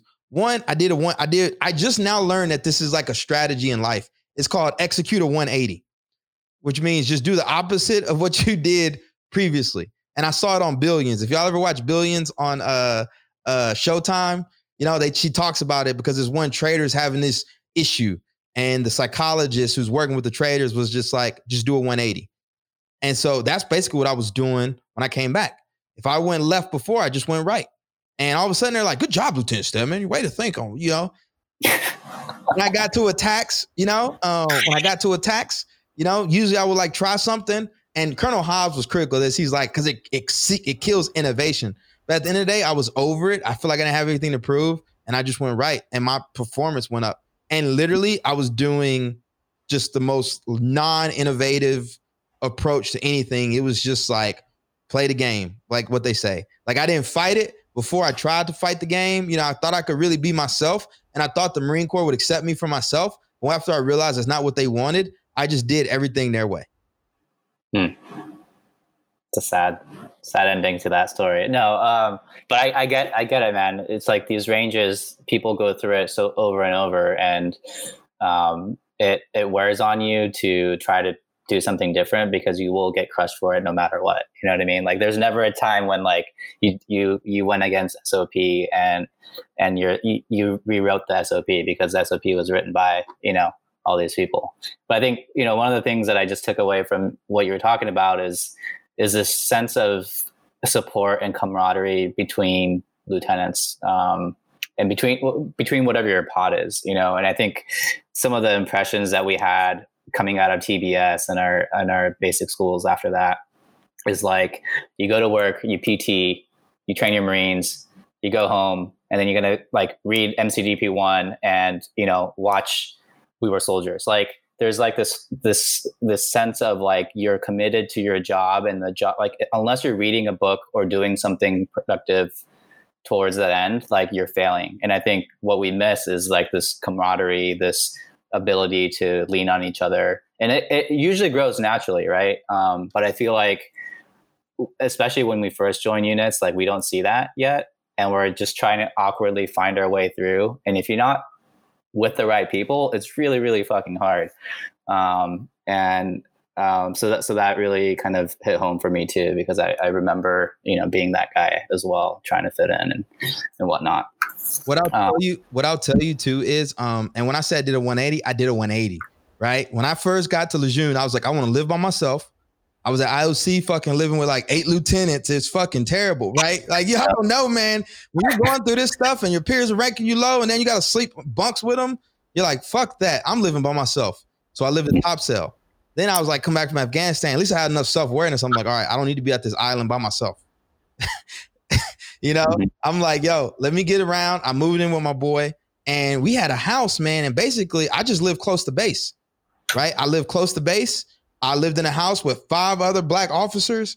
Before I told y'all, I tried to, you know, socialize with my peers, go to the honky tonk, you know, at fucking Camp Lejeune with the Confederate flag out front and drink Jack and Cokes and all that kind of stuff. I'm done doing that. I'd also got into CrossFit around that time too. So before I came back to battalion, I got into CrossFit. And CrossFit, my, my gym out there was called CrossFit Stillwater. Still love those guys to death to this day. They run a badass company called Soft Fleet check them out. Um, they became my new basically peer group out there. And Mm. so my fun became doing CrossFit. And it was weird too. When I talk about the performance, like, oh, Lieutenant Stedman, you know, doing a good job. When I was when I was a second lieutenant, man, I was always fucking working. You know, I would go work during the day, come home at night, plan my lessons, you know, go back the next day, do it, rinse and repeat, work out. There was no social life, there was no nothing. Then all of a sudden I get to, you know, I'm back in Bravo Company. Yo, I'm leaving at four o'clock, rain, sleet, hell or snow, because I'm doing this 4:30 CrossFit class. You Mhm. know, I bring my gear, whatever. I made it a priority to do it. And guess what? They were like, my performance went up. They're like, you stand, stand, you're doing a good job. I'm like, I don't understand. I'm working way less. I'm way less bought in than I was before. And yet my performance is going up. Like, what is going on here? Um, and I also don't socialize. You know, I found my peer group, just other black officers, and that's basically what I hung out with. And Mm. it's just like my performance went up. So I did a lot of stuff wrong initially. And because I did things wrong, I was able to guide another young black officer that was in my battalion to do things the opposite of the way I did things. So I was like his overwatch. I could watch, and he had a shitty company commander. Hmm. sorry if you're listening to this, sir, but you were not a good company commander. Um, like super shitty company commander. I'm gonna talk about it before I wrap up this episode. But um, yeah, man, just watching his back and you know helping him from making mistakes. And like the lieutenants, me, him, Lieutenant Payne, we grab lunch together. You know what I mean? It was that kind of deal. Like, yo, it's lunchtime. Come around, grab everybody. We go eat together. We weren't doing that in the first group. Mhm. Mhm. Yeah, and I, I I feel you, man. Like I remember being excited to get my own apartment, you know, and uh, I came back from my first deployment, and uh, I just, dude, I, I was drinking a lot. But long story short, um, I shot my door because I thought I was getting robbed, and in the middle of San Diego, and you know, I was a little bit, I was hungover or something, or I woke up in the middle of the night having nightmares or something. I shot my door, and I was like.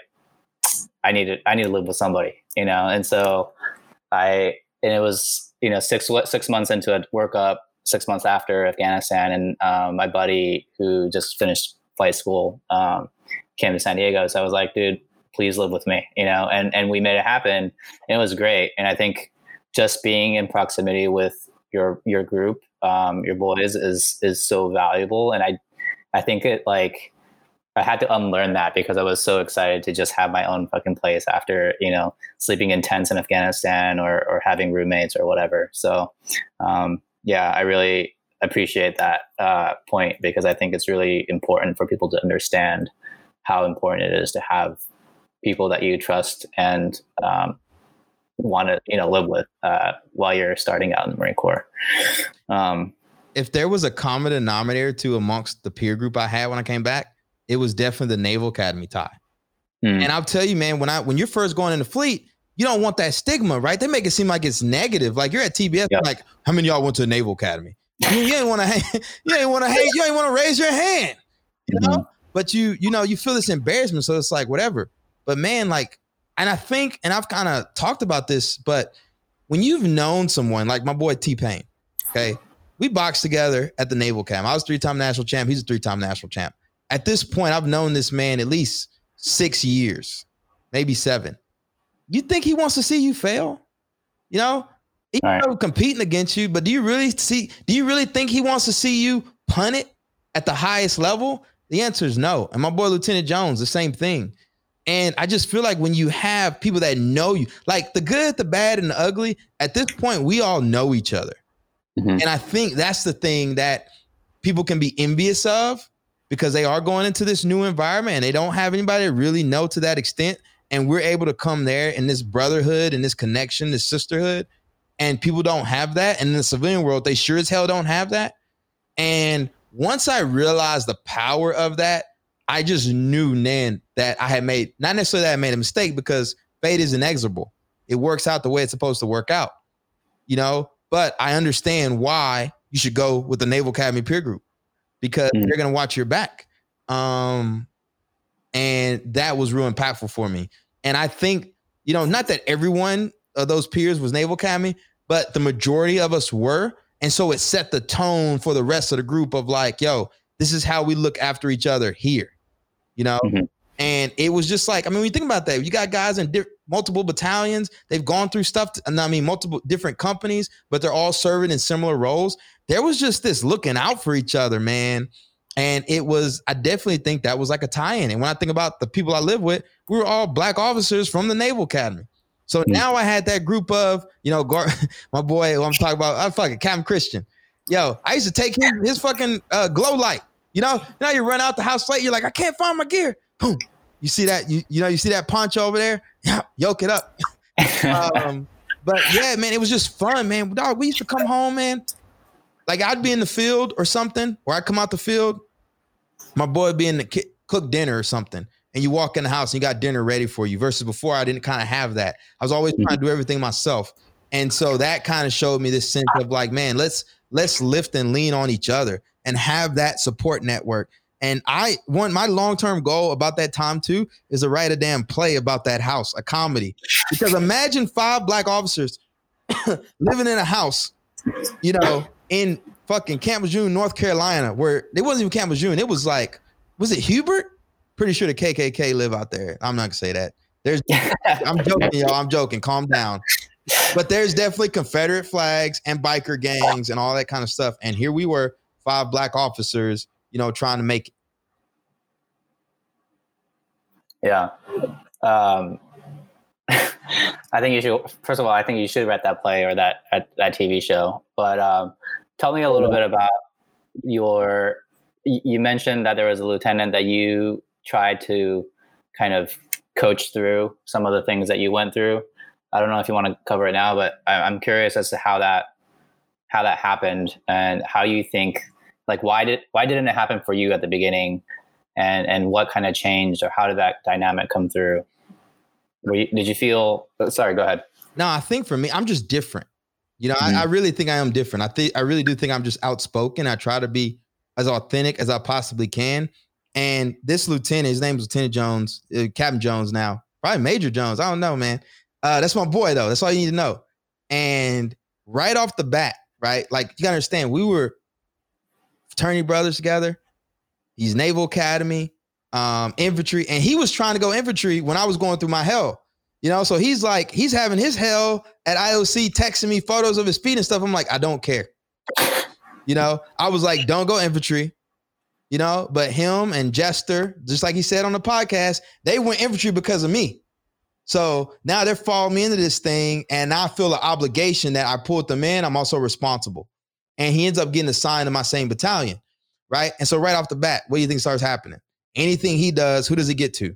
Man, you need to go get your boy, whatever. And right off the mm-hmm. bat, like I knew his company commander was on, excuse my language, on some bullshit because like right off the bat, you know, I'm at him, I'm at a dinner with him and some of our frat brothers, some older gentlemen out in town. And uh, he tells me, he's like, Yeah, my CO is gonna go inspect the barracks in the morning. He says we don't have to go. We don't have to be there. And I look at him, I'm like, dude, your CO is going to see your Marines in the morning at 5 a.m. and he's telling you you don't got to be there. I was like, dude, you need to be there at like 4:45. You know, he's like, but the CO said you need to be there at 4:45. So what do you think happens? He goes and he's there at 4:45. And what does the CO do? Oh, Lieutenant Jones, you could join us in the morning. I see. You know, but the problem was he he didn't tell his peers. Mm-hmm. And so all his peers got hammered for not being there. And so I had to let him know that was that thing. But excuse me, it was a lot of little stuff like that, you know, little tricks and everything that goes along. And then the other thing too was anytime he had a mistake, it would get back to me. Like I was responsible, like it was my fault. Like you need to go talk to your boy, you need to go talk to your boy. And so I just kind of was just checking on him. Nothing crazy, nothing major. But turns out this guy was a very, very competent Marine officer. Like very, when I say competent, like probably number one battalion mm. you know. But again, there's still all these little traps there. Um, and all I did was I just want him to, to do better. I want him to be better than me. Um, and so, you know, proficiently wise, like just the way his brain and stuff works, he's just super smart and really good at what he does. Um, but just letting him know he also had a support network there too.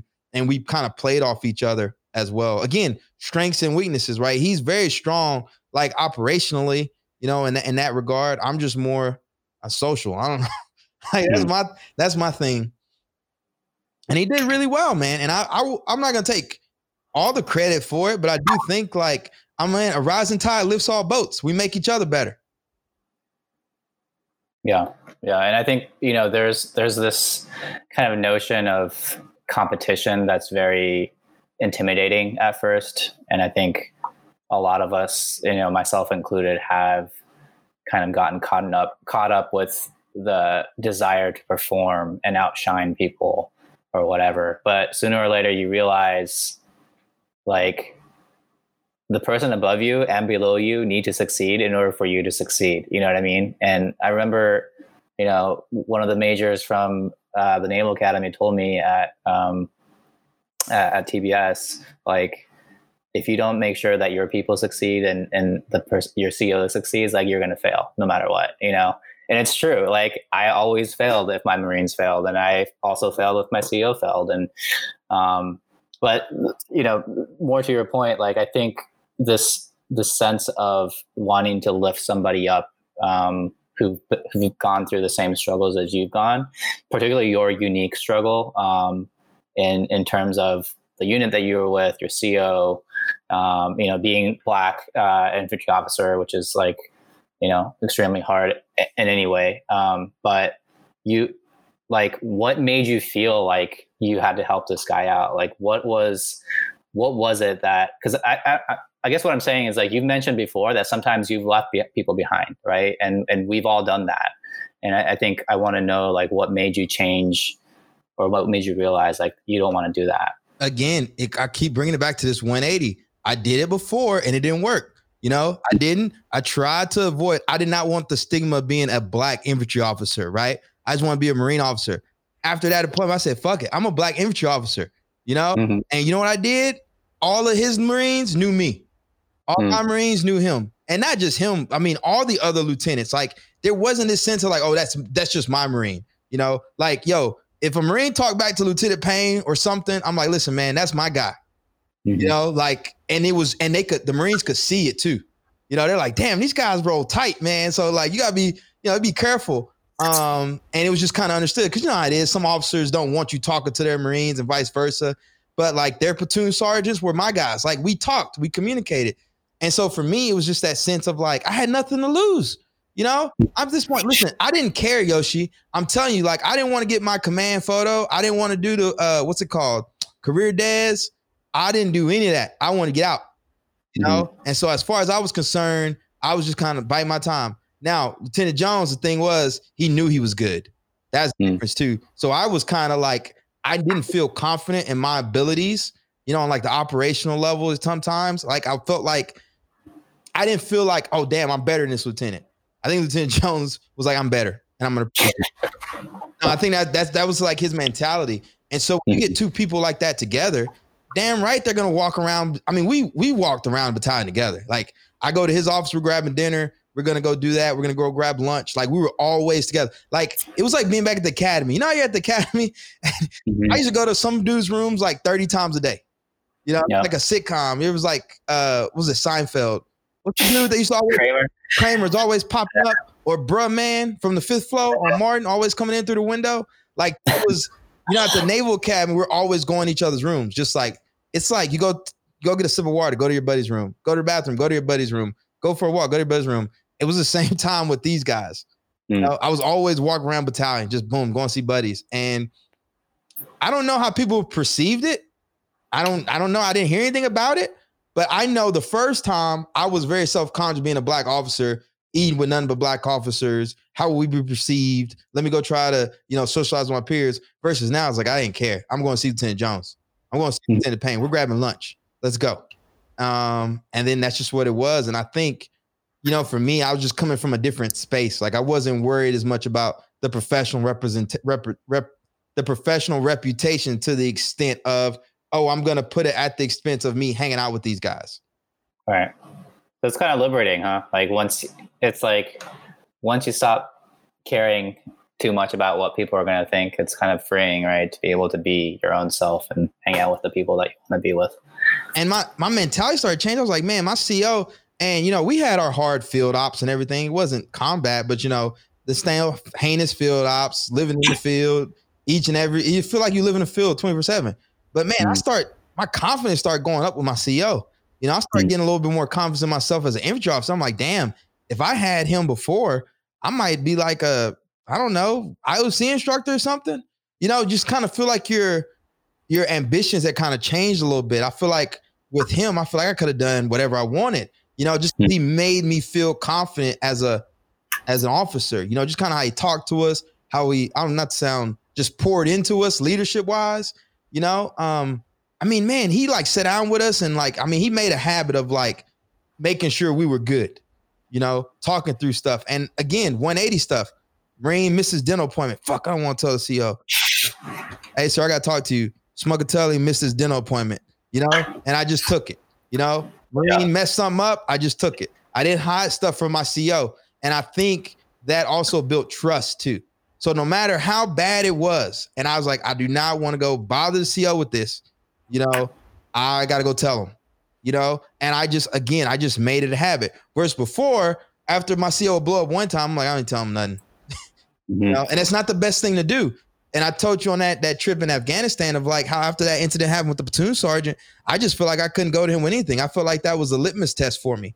So I feel like I had to internalize everything and how that played out. It just made me not want to do that again. So I always made myself tell him the hard stuff, you know. Um, and you know, sometimes he's he's not like always a happy-go-lucky guy, so you definitely got the brunt of it. But just feeling like I could go in there and tell him what was up and what was going on in platoon, and he genuinely cared. And I think the first CO cared too. I'm not gonna sit here and say he didn't care about the Marines. Just two different styles, and I think you know it's not that one style is the right way. Just certain styles complement you know, other leaders better. And I feel like my CEO, um, his style was a lot better for me. It was what I needed. Hmm. Now, so I, I think one of the things that I realize is like while you're in the moment, it's kind of hard to observe all of these things. So to me, you know, I do reflect back and think about like this was this was my experience with this leader and here are the things I took away. But like during the time I was kind of still caught up in everything. Did you feel like you were relearning leadership and and getting these things real time, or is this stuff that you've started to realize after, um, you know, all all the stuff that you just talked about? Is this is this during or after, and how did that? No, this was about? this was real time because mm. my CEO now acted in a way that was 180 from my other CEO. Too. Mm. So I'm watching this, and it goes back to what you're saying. When you're first coming in, to leaders, you don't know anything, right? This is your first company. You ain't got no litmus test. You can't measure it to anything. Then you get a second CO, and now it's like, okay, I got two COs. Now I'm learning a little different. And yeah. you know, getting to see that. And then the thing was, this is what got me, right? so then one day I get called into company, the battalion commander's office, and he's telling me I'm getting CAAT platoon. He's like, hey, Lieutenant Stedman, done real good down there in Bravo Company. We're moving you up to CAAT platoon. And this is just before deployment, right? And now I'm having to have a little PTSD again. I'm like, man, I'm just getting settled in. I got my crew. You know what I mean? We're we're good. Like, leave me alone. sir, please. please, sir. But again, what am I gonna say? No, I don't want CAAT platoon. No, I want to go to weapons company, you know? And so now they moved me to weapons company right before deployment, and I got to start all over again. You know, yeah. new, new. Now these lieutenants I did serve with some of them on the previous deployment, but our trajectory's just been a little different. You know, because CAAT platoon weapons companies like senior platoon commanders. Um, for those of you out there, and so it was just a it was a more senior position.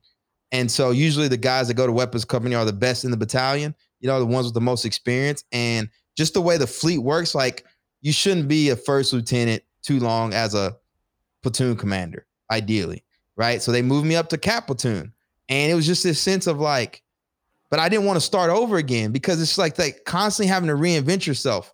You know, mm-hmm. just like man, I got a great company commander, I got a great you know unit, right? We got trust, we're supporting each other, and now you move me to CAAT platoon, and oh by the way, the CAAT platoon commander who was holding it down, dude graduated like number one from TBS you know what I mm. mean? He was like number one IOC. They just didn't give it to him because they were like, oh, he can't be TBS and IOC.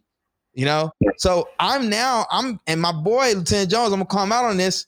You know, he was like, yo, make sure your shit's tight. you know? He's like, make sure your stuff's tight. Cause now I'm like, yo, this guy is a beast, you know, and now he's gonna watch me and you know, I'm this is high level because now we're shooting these fifty thousand dollar missiles, and you got to learn all over again. I was just like, man, here we go. And right before deployment of all places, but again, I kind of and I remember being very sad when I left um, my CO, you know, mm. and I just wanted to thank him for giving me opportunity and for you know really helping me find my leadership again. And uh, you know, I was really sad to to leave, you know, but it's just part of it's part of the experience. You know, you're always growing. So I got moved to Cat Platoon and deployed to Okinawa as a Cat Platoon commander. Yeah, I remember that. I saw you there. That's right. Yeah, we saw Yoshi. Yeah. was like, Yoshi like a ghost, man. yeah, we ran into Yoshi in Okinawa. Me and another buddy of mine, uh, Howardell, we all grabbed dinner together. Mm-hmm. And Hoshi's like, "Yeah, man, I'm getting out." We're like, "What are you doing?" He's like, "Yeah, I'm probably gonna be a bartender." Uh, I was like, "Oh, well, um, paving the way for the rest of us, I guess." yeah, man. And Okinawa was a whole nother beast. But um, when so you you did you did cat platoon. So for people who don't know cat, you want to well, it's basically an advanced weapons platoon, right? And you have a, a, bunch of different weapon systems that are are complex, and and you have a kind of a different tactical approach to things or whatever. But basically, it's a whole new job that you had to do right after you did a workup with a platoon commander. So you did a, your deployment in Okinawa, which I don't know how that was, but how? So talk to me about you know between deploying and then you got out soon after, right? Like, yeah. So um, I went on that deployment and uh, had a great cat. The weapons guys were great, right? And I like to say the way my company commanders were. Um, Bravo company commander because I was a Bravo one eight. Um, that mm-hmm. company commander I rank at the highest, right? My weapons company commander, uh, you know he, mm. You know, say no more. You know, it's like Voldemort. Was it Voldemort from uh, I don't know Harry Potter? Just he was there. Now was he okay. leading? Was he inspiring? He was there. You know, mm-hmm. sometimes you got leaders that sometimes can just be a body. Um, and then you know my my coming commander when I was in Afghanistan. Um, but there was really no teaching from this coming commander. He didn't. There was nothing. It was just kind of thrown in the wild wild west. So having mm. to learn how to use this new fucking rocket, you know, like he's he's saying he's asking me to explain about cat, and I'm like, I don't know. I'm so far removed. Combined anti armor team. So think of it just a bunch of mounted vehicles with heavy weapons on it. You know, um, and I was in charge of this thing, TOWs, yeah. and uh, expensive stuff. And this is a battalion asset, which means when you fire these weapons, it's a lot of visibility to say. And so when I was on deployment, man, I'll tell you, this is when I got my balls as a lieutenant. And I'm gonna tell this mm. story. And this goes back to one of those company commanders I talked about, who I didn't think was a good leader. So uh, when I was in Okinawa and we were deploying to the Philippines, um, I was part of two cat platoons, cat one and cat two. Well, the cat one platoon commander got injured um, during some training and he couldn't go to uh, the Philippines. So I had to take all the cat platoons by myself. So cat one and cat two. So we just had one giant cat unit. Now, mind you, I just got moved to this unit, right? They've never seen me go out into a training exercise, a legit training exercise with this unit. And now we're deploying to Balikatan, we're training the Filipinos. And so I know we're going to fire these TOW missiles. And at one point during um, that operation, I was briefing the TOW battle drill, which means I have to basically, we're going to fire these very expensive weapons. And that if these things go south, people are getting fired. it's pretty much Pretty much what it comes yeah. down to. This is a very visible asset. And I already know I got the stigma from Afghanistan. They're like, all right, we moved to 10 stepping up to play with the big boys. Can he do it? And I'll shit you not, man. Um, because this was a peacetime-ish unit, right? We weren't going to Afghanistan. This deployment to uh, the Philippines was like, you know, the battalion commander was treating it like a like an Afghanistan deployment. You know, mm. he was using it as an opportunity to really train the lieutenants and put the pressure on. You know what I'm saying? like, you know, I mean, this was no, there was no games, right? He's very focused, serious. And so he was pressing all the lieutenants because he knew this was a good training opportunity for them. So I say that say we do these what are called confirmation briefs where we break down what we're gonna fire with our weapons, the ranges we're building, everything, and fucking lieutenants are getting slayed. You know, battalion commander, yo, yo, she battalion commander, lieutenants out confirmation briefs and right. Come back oh, and rebrief it. Come back and rebrief it. And this one company commander was so embarrassed because one of his lieutenants was going right in front of me, right? And it was his one of his better lieutenants. And he got kicked out of confirmation brief. You know, mm. he didn't pass it. right? And it's not good when you don't pass a confirmation brief. Um, but I think this battalion commander was just having the pressure on that day. And so um, before I went in, you know, I'd asked the lieutenant, hey, can I use your laptop to brief? You know, he's like, yeah, no problem. Well, after he got kicked out of confirmation brief, his company commander was so embarrassed, he tried to throw me under the bus and said, uh, hey, Lieutenant, he told Lieutenant X, uh, can you get our laptop? And he's like, oh, Lieutenant Stedman's going to use it. He's like, no. And he looks at me, the company commander goes, PCCs and PCIs. And mind you, the battalion XO is like taking a piss, right? Mm. So I am about to brief an order in front of battalion commander to fire these expensive ass weapons that legitimately can get people killed, right? And I just got, I got to scramble in between the CO using the restroom, right?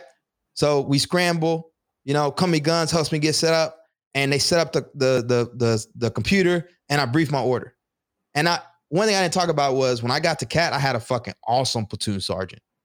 Now, again, this is when I say I had a bad platoon sergeant. Now I can see because I've got like three different. I didn't talk about Yeah. my Bravo platoon sergeant; he was good, but my Cat platoon sergeant was the fucking man, you know. And so when I got up there to brief that order, like strengths and weaknesses, you know, CO tried to hit me with something about water. Like how many? How'd you come up with that number of cases of water? Platoon sergeant stepped in, crushed it. We fucking nailed that confirmation brief. You know, Hmm. it was one of them things after we got done briefing, you know, they were like, any questions? They looked around the room. Everybody was like, no, we're good. We're good. I remember walking out to see, I remember walking out that tent, fucking chest bumping. You know, I'm chest bumping my platoon sergeant. I'm like, yeah. And I was so fucking mad at that CO, man, because I'm thinking if I put this confirmation brief, I can get fired, you know? Mhm. And my career is done right there after all that.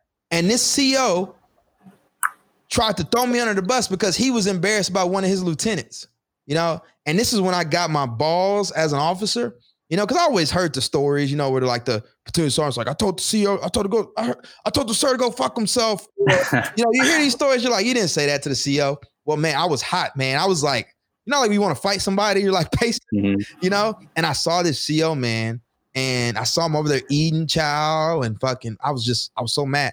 I finally went up to him. I was like, "Sir, I got. Can I talk to you?" And we went for. I was like, I pulled him aside, went for a walk. I was like, "Sir," and mind you, the, my boy Lieutenant Jones was in his company that I've been mentoring and helping out, and all his platoon, everybody knew. And I said, "Sir," I was like, "Do you? Is there something you have against me?" I was like, because I've done nothing but been supportive of you and your lieutenants, mentoring them, everything like that. And then we get in this confirmation brief, and you try to throw me under the bus by pulling your laptop right before I'm briefing. I said I could have got fired, you know, over that, all because you're a lieutenant, whatever. And he apologized. He's like, Wow. sorry, Lieutenant Steph. I just, you know, he's like, there's a lot going on. Basically, he did it to make my company commander look bad. That's what he was Mhm. for. He was going to sacrifice me on the altar to get at my company commander because he was embarrassed that uh, his lieutenant got kicked out of a confirmation brief. And the thing that bothered me the most about this, and this is one of them things, and I know it's like it's only like a small percentage of the Marine Corps, but you know when you go to the Marine Corps Museum, you know, and they play this little video, and the Marine is like, "We had that last canteen of water." We, you know, he's like, "We shared that water. If we had child, we shared that child." And I'm like, this motherfucker will not let me use a laptop, you know? And it's just like it's it's it's mind-boggling to me in this sense of like sometimes what we sell on this leadership side, but what's actual reality. And I hate that. Yeah. And it's just not the military. I mean, it's anything in life. Fuck fraternities, corporations, whatever. You know, we get sold the dream, then you get hit with the reality. But the fact of being in the Marine Corps and getting sold this, you know, we share the last water with each other. And yet here we are battling each other over the pettiest of things. And Mhm. me, that was just like unbearable for me, you know? But when I called him out on that, I found a level of confidence in me I didn't know I had. And after that, it was smooth sailing. Wow. No, I mean, dude, that's great, man. Like I, I just, I just think about it because you know, I know when we go to TBS, we think captains are gods, right? And they're like the SMEs on everything. They're badass, whatever. And you get to the fleet. I mean, even at TBS, like I, I felt this too a little bit, but like they don't look out for you sometimes, you know, and it's just a fact. And and and and they do they pull bullshit like that. Um, and then when you become a captain, you understand why because there's lieutenants become captains, right? Like we're all the same people, and I think the the fact that you went up to this guy and said, you know, why did you do what you did and called him out on it is really powerful because we don't think about doing that when we're second lieutenants, you know, and even first lieutenants, we we sometimes don't. But like the more that you get kind of maybe sick of it, the more maybe emboldened you get. And I think and I wish I definitely wish I called out bullshit more when I was in, you know, whether I was a lieutenant or a captain. But a lot of times this rank um, is, is such a barrier, and I think it's important to realize that like everybody's every officer has been a second lieutenant, you know, every officer has been a first lieutenant, and we forget that a lot because um, that's just how we're trained, you know, and we, we we're afraid of of being that. But I, I do like the idea of you becoming freer once you've confronted it you know i think that's really really uh really good um so you said smooth sailing since then you finished Balikatan.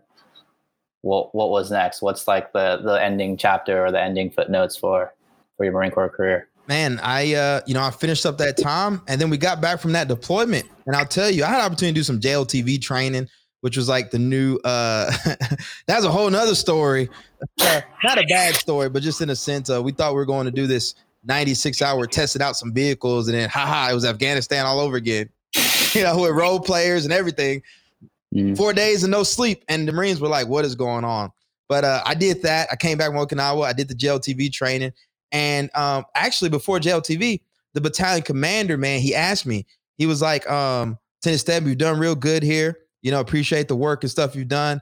And he's like, what do you want to do? You know, because you, you know, I picked up captain. I got slated for captain um, while I was out there. I don't know how because I didn't send my photo in, but I got slated for captain, whatever. Um, and so, you know, usually what happens is the Marine Naval Academy is in a weird position, right? Because if I'm not mistaken, Yoshi, like most officers rotate every after three years or something, right? But mm-hmm. we have the five year Naval Academy contract. We kind of got this weird limbo year, you know? And I was like, the, the, the sir was like, what do you want to do? He's like, I can send you a battalion or regiment, which is like another just desk job. And I got to meet new people and get slayed. Or he's like, you can stay here. And I was like, well, sir, to be honest, I wouldn't mind staying here and mentoring other lieutenants, you know, being available and whatever. And so he put me in ops um, and let me finish out my time. Basically, is like you know, I was like the ops something. Was it three Zulu something? Yep, the three alpha or the Zulu. Yeah. But they were so man, they were so supportive, man. Like I was there, you know, I helped out when I could. I was OIC, I did all that kind of stuff, but at least I didn't have to go start over and and meet some new um company. But the thing was, my old Bravo company got slated for that JLTV training.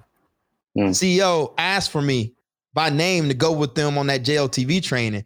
And so I got a platoon to go up against uh, in a vehicle. It was like Oshkosh, I don't know. We had all these different vehicles from vendors, and we basically went up against the Army OPFOR out there testing out these vehicles.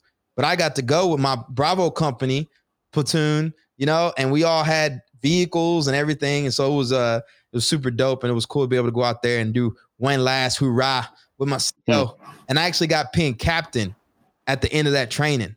And it's funny because I got the I got the the when I got um uh the promotion to captain, you know, they wrote it on like scribble paper, and we had been out there. It was a heinous, like you know, sometimes just training. This was like LARPing at the max.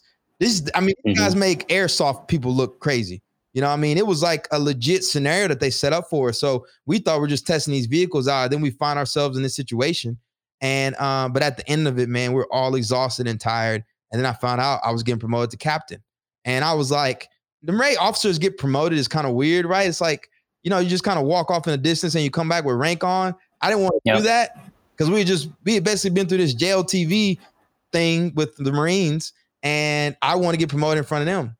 And I wanted my CO, Captain um, Bravo Company Commander, to pin me, hmm. and the CO to pin me for giving me the opportunity.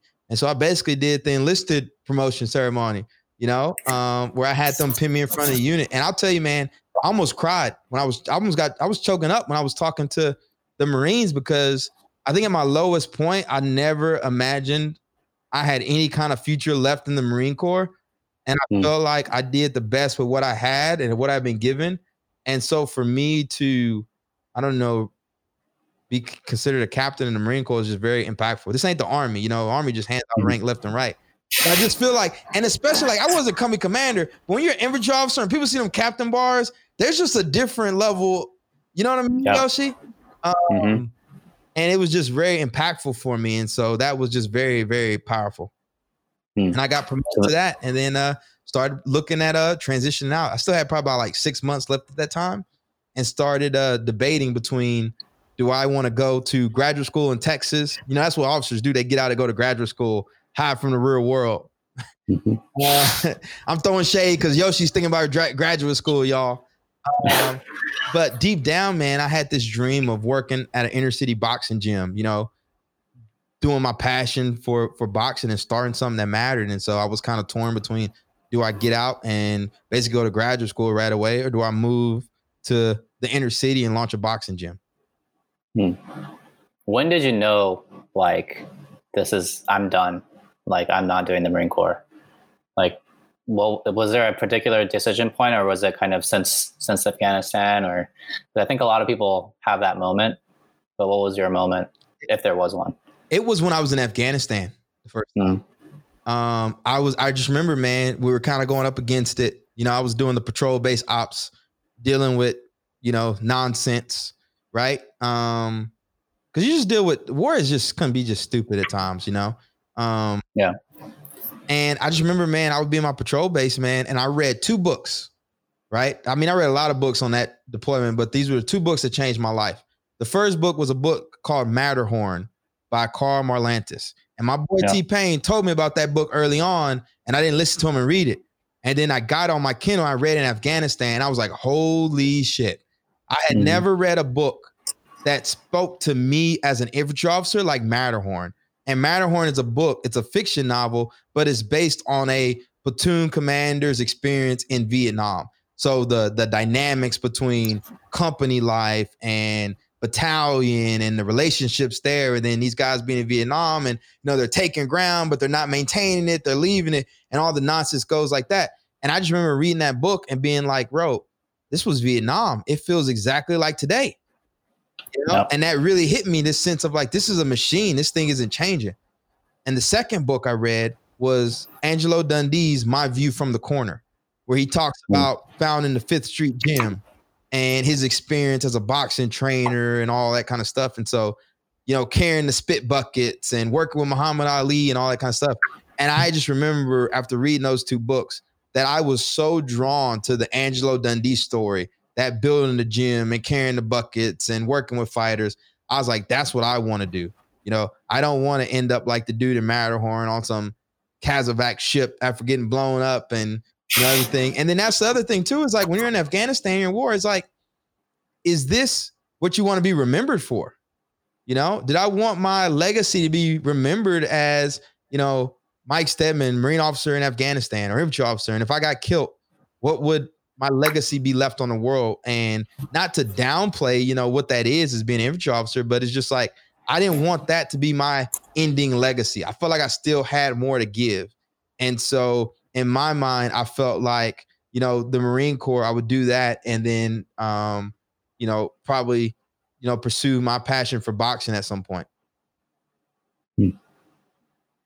No, that's great. I think I think everybody has that moment, and and unfortunately, yours was like super early into your career, but and you had to go through an extra three years. But it seems, you know, obviously that it got better as you went, and you got more confidence. Um, I know, you know, we're coming to the close of your Marine Corps career. Do you want to talk about getting out um, to end this off, or how do you want to how do you want to end this? I kind of want to reflect. How about we do this? Let's kind of reflect back on you know, the whole thing, the the experience of this always faithful thing. And why do we? I mean, I want to your your, I want to hear your perspective, Yoshi. Why do you think this is important, especially now?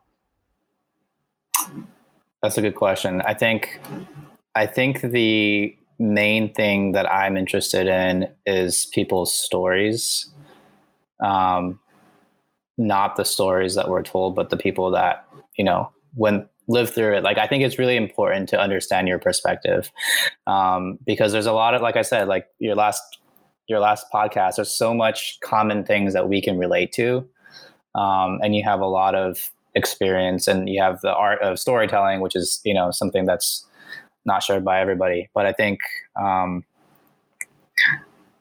at the end of the day, like we we are our stories. You know what I mean? Like that's what people are going to remember us for. Um, and you know, there's there's some saying by somebody I don't know who it is, but they say you know you die twice. The first time is is when you die, and the second time is when somebody utters your name for the last time. You know, and I think there's a lot of things that we've done in our lives that we we do want to keep keep alive, and this is one way to do it is to tell the story and and tell it with you know truth and power. Um, I'm I'm really reflecting on my own learning of people's experiences, right? Like it's kind of odd that I only know about war from the perspective of people that of color after I went to war myself, right? Like I never read a biography or a, a history book about non-white, you know, army units or officers. Um, and so to me, it's important to highlight the fact that the veterans are not a monolith. Like we do not all think the same. We're not all the same person. We don't have the same tattoos, and we don't have the same stories. Um, and, and, so when somebody thinks of a Marine officer, you know, or even a veteran, like what what do they imagine? You know, and I want that imagination not to be the same thing for everybody. You know what I mean? I wanted to be Mike Stedman. I wanted to be Miko Yoshida. I wanted to be, you know, all the other guys that you've mentioned. Um, and so I'm I'm thankful that you're doing this this podcast because it's part of that. It's not my story, but it's like part of my story. You know what I mean? Like I know you, but also I just feel like it's it's such a richer account of everything that we've gone through. Um, and so I don't know if that answered the question, but no, it did, and you're right, and that's yeah. the point I'm trying to get to. Is like Black history is American history.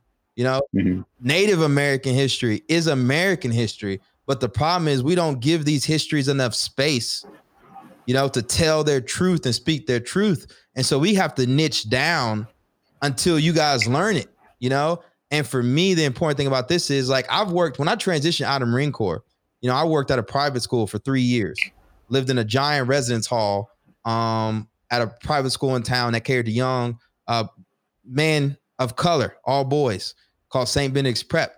And, you know, I think for me, I, you know, when people see you successful, right? You're successful. Okay. You know, I was building the Ironbound Boxing Academy. I'm working with kids, whatever. But one of the things that always bothers me is this sense of like, yo, they think that other kids, when they see us occupy these spaces, as if it was easy. You know, as if we just, I just, you know, everybody's now, they're like, oh, Mike Stedman's a good dude. Mike Stedman's a good dude. Mike Stedman had to get fucking shot at to get considered a good dude. I had to go to Afghanistan. You know, I had to go through all that hell and all that kind of stuff you know, fucking pledge of fraternity. I mean, if you only knew what black people have to do to sit at the the table or get seen as good and whatever, right? It will blow your mind, but you guys don't know this stuff. And I'm not saying you guys, I'm just making a general statement here. But people literally don't know what has to get poured into us for us to succeed at the highest level. You know, the organizations we have to join and all this kind of stuff. And so when I'm sitting there at this private school and I got this this kid in Newark that doesn't come from my network, you know, that doesn't have uh uh, uh friends like mine, right? And I am I gonna sit there and lie to him and tell him, you know, that oh it's just so easy, you know? And I know the pathway I had to go through to get to where I'm at, you know? And am I gonna send him down that pathway? And my honest answer is fuck no, I'm not.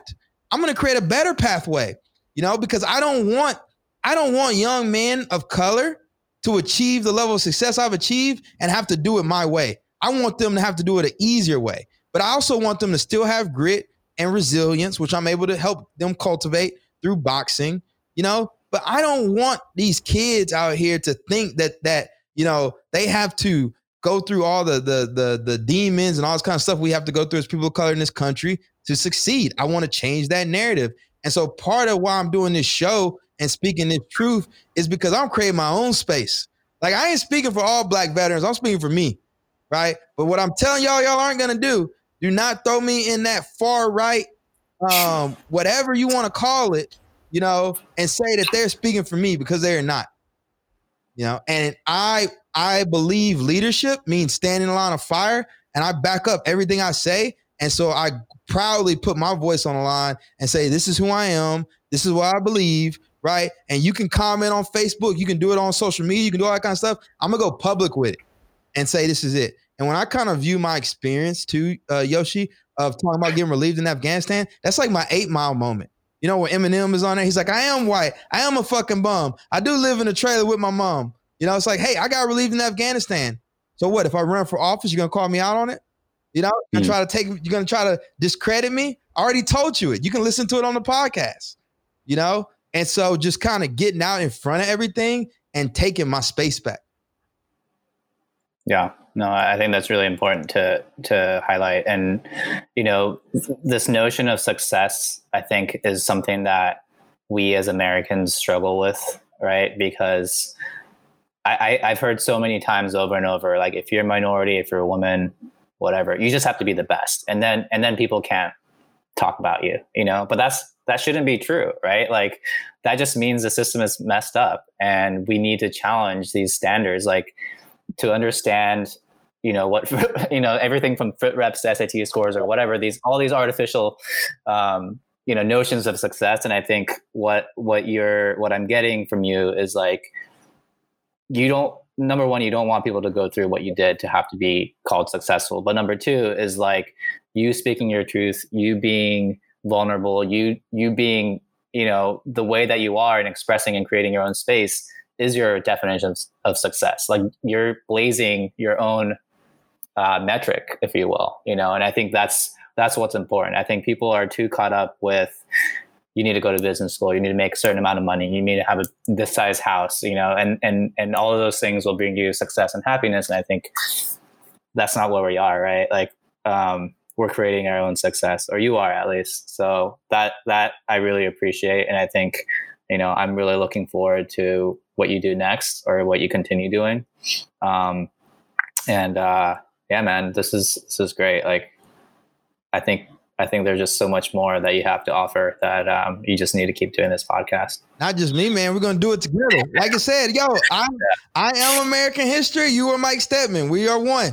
You know, mm-hmm. you don't have Mike Stedman without without Miko and uh, Vic Cologne and all the people that looked out for me, um, and still continue to look out for me.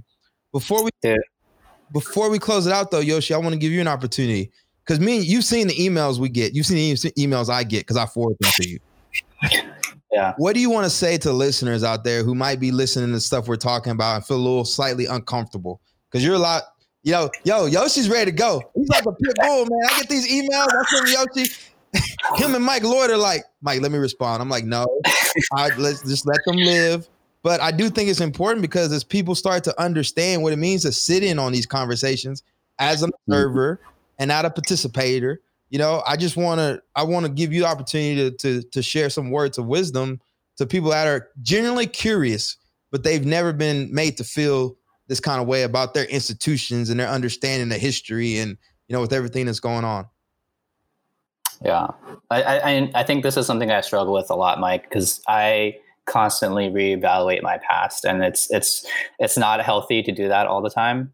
Um, but I will, I, what I will say is it's okay to change, right? Like it's okay. And in fact, it's really important to change, right? And, and you said it before, like Muhammad Ali said, if you're the same man you were, you know, when you're 20 as, or when you're 50 as when you were 20, then you haven't really lived a life, right? And I think the the idea of being able to challenge our own assumptions is really important. And the first step to that is listening to other people's stories is listening and like doing it with an open heart and open mind.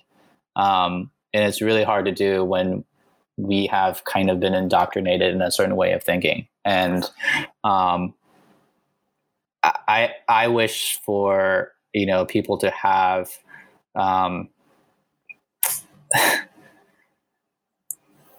I, I don't want to say this the wrong way, so let me let me think about this uh, real quick. I think that a lot of times people come into other people's spaces with their own solutions when they're not even listening to the problem, you know. And I, I don't know if that, I I characterize that the right way, but um, there's this assumption that there's data out there and we're all looking at the same data and we're all looking at the same problem and and for some reason we have a problem with other per- people's solutions. And that might be the case at times but the pro- the fact is like the data is not all there right? Like you haven't listened to the stories. That's my point. Is like you literally haven't listened to the stories. You haven't looked at other people's perspectives. And i think and i've done the same for so long that i feel ashamed of it but at the same time i find enjoyment and fulfillment in in learning um, about my own history and about other people's history. So it's a long-winded way of saying like you need to come into the conversation with with an open mind and you know talk as if we can just commiserate. And it's like the lieutenants you know that you live with. Like we just you work and live together and have chats and um, be people. And i think we just forget a lot of times to be people. So I don't know if that really made any sense. No, it did. And you you've lost you've lost some friends off of your off of your confession, right? Yeah, yeah, yeah, um, yeah. And you know, it's it's um, it's hard. I like somebody told me the other day, like don't abandon your friends, and I, and I think that's that that is also really important because friendship is is not something to get easily, you know? And so I'm right now I'm thinking about how do I have these conversations without political, you know, inflammation, you know, or um, just taking things really personally. Uh, and it's really hard. So once I once I know the solution, man, like I'll, I'll let you know. But I'm I'm still figuring it out. Um, and you know, I guess my question to you is, as you close out, always faithful. This at this point, you know, you have like 10 hours of audio on your experience. What what's your reflection and what's your takeaway and what do you hope that people get out of it? Man, that's a good question. I think for me, again, this is going to serve as a great foundation for anything I do next. You know, so don't think I'm coming out of left field. Not that I'm attacking the Marine Corps, some institutions, nothing. But like again, I do think we are absent of the veteran, the black veterans' voice in a lot of spaces, you know, um, and I want to occupy it. And I want to create dialogue and I want to write and I want to speak about it and I want to talk about everything from criminalization, uh, you know, the cannabis industry, mass incarceration, uh, uh, I mean, everything, right? And I want to do it again from the perspective of a black veteran. I know a lot of people out there don't see color. Well, I want you to see me. That's not. I'm not saying that in a negative way, but I'm saying I'm a, I'm a black veteran. I view myself as a black man, right? Um, and I don't want to hide from it. I don't sugarcoat it, and I want to have conversations about it from my perspective. And uh, in order to do that, I thought it was very important for me to ha- lay a foundation, you know, so people understand where I'm coming from. Um, and again, you know, the thing that's beautiful about podcasts, this ain't a soundbite, you know. Like, oh, you know, again, the laziest thing, I say this all the time, the laziest thing you can do is tweet, write on Facebook or whatever. Come on here and record 10 hours audio about your personal experience or something. And not to mention all the other episodes we've done. So my intent is to use this as a building block to communicate with the culture, speak on behalf of the culture from a veteran, you know, and let our brothers and sisters out there know that, hey, we support them my white brothers and sisters too. It doesn't matter. You know, we're all American at the end of the day. But I will tell you, you know, there's some things I want to address, such as post traumatic stress in the inner city and how a lot of these young men and women of color see these violent crimes at an early age, but nobody gives them a pass for PTSD, you know, when they're acting out on behalf of it. And I want to be able to have these conversations. And in order to do that, I just felt like it was important for me to uh, build my foundation. And so um, I'm just very thankful for it. I'm thankful for Yoshi. I'm thankful for Colonel Hobbs. Um, and y'all be nice Colonel Hobbs, man. You know, that's another thing too. It's real easy to criticize. Listen, we're, we've all been in positions of power where we could have done more. But at the end of the day, man, some of y'all are living in the past. Have a growth mindset. Because I feel like a lot of the criticism too is from people that haven't moved forward. You know, and at the end of the day, right, that's the thing we can't do. What we can't do is discredit people all the time. And that's when we get this cycle. So, you know, just man, I just appreciate everyone. I appreciate you again for. I mean, I hit him up at the 11th hour. I was like, I got to get this show done. It's been four weeks. Let me close this thing out. And uh, I'm just very thankful and happy I was able to do it. And I'm excited now to talk about the stuff I really want to talk about, which is um, being a social critic. Awesome, Mike. I'm looking forward to it, and uh, I'm I'm really excited to hear what's coming up too. So yep, and me, I, am doing this book, y'all. I don't know when it's coming out. Yoshi's pressing me right now. I'm just trying to get in the process of writing, and it's very hard. But uh, we're gonna do this book, man, and uh, got a lot of exciting stuff. I'm gonna be announcing on the final episode of uh, this season, which is gonna be episode 25. So I got two more episodes, y'all, and then I'm gonna take a break and I'm gonna come back strong, man. I'm about to. I found some again. Play the strengths. I need to batch these content. You know, I'm gonna batch my content. So you're gonna have a really dope season coming up, and uh, it's gonna it's gonna drop every week, and you won't have to worry about the gaps. But in order to do that, I got to get out in front of it and give the illusion of consistency. Uh, but I appreciate y'all for sticking with me this far. For everyone else out there, do me a favor and subscribe and support this podcast by giving us five stars and leaving a review on iTunes. Also, for the show to anyone in your network who you feel identifies with the subject matter. You can also order some real dope coffee at www.realdopecoffee.com. We've got to start supporting our own businesses, y'all. Veteran owned businesses, black owned businesses, small businesses. We need your help. Mike and his team at Dope just dropped a hip hop album called Spinach. Head over to Dope Coffee's website and purchase your exclusive Spinach merch pack.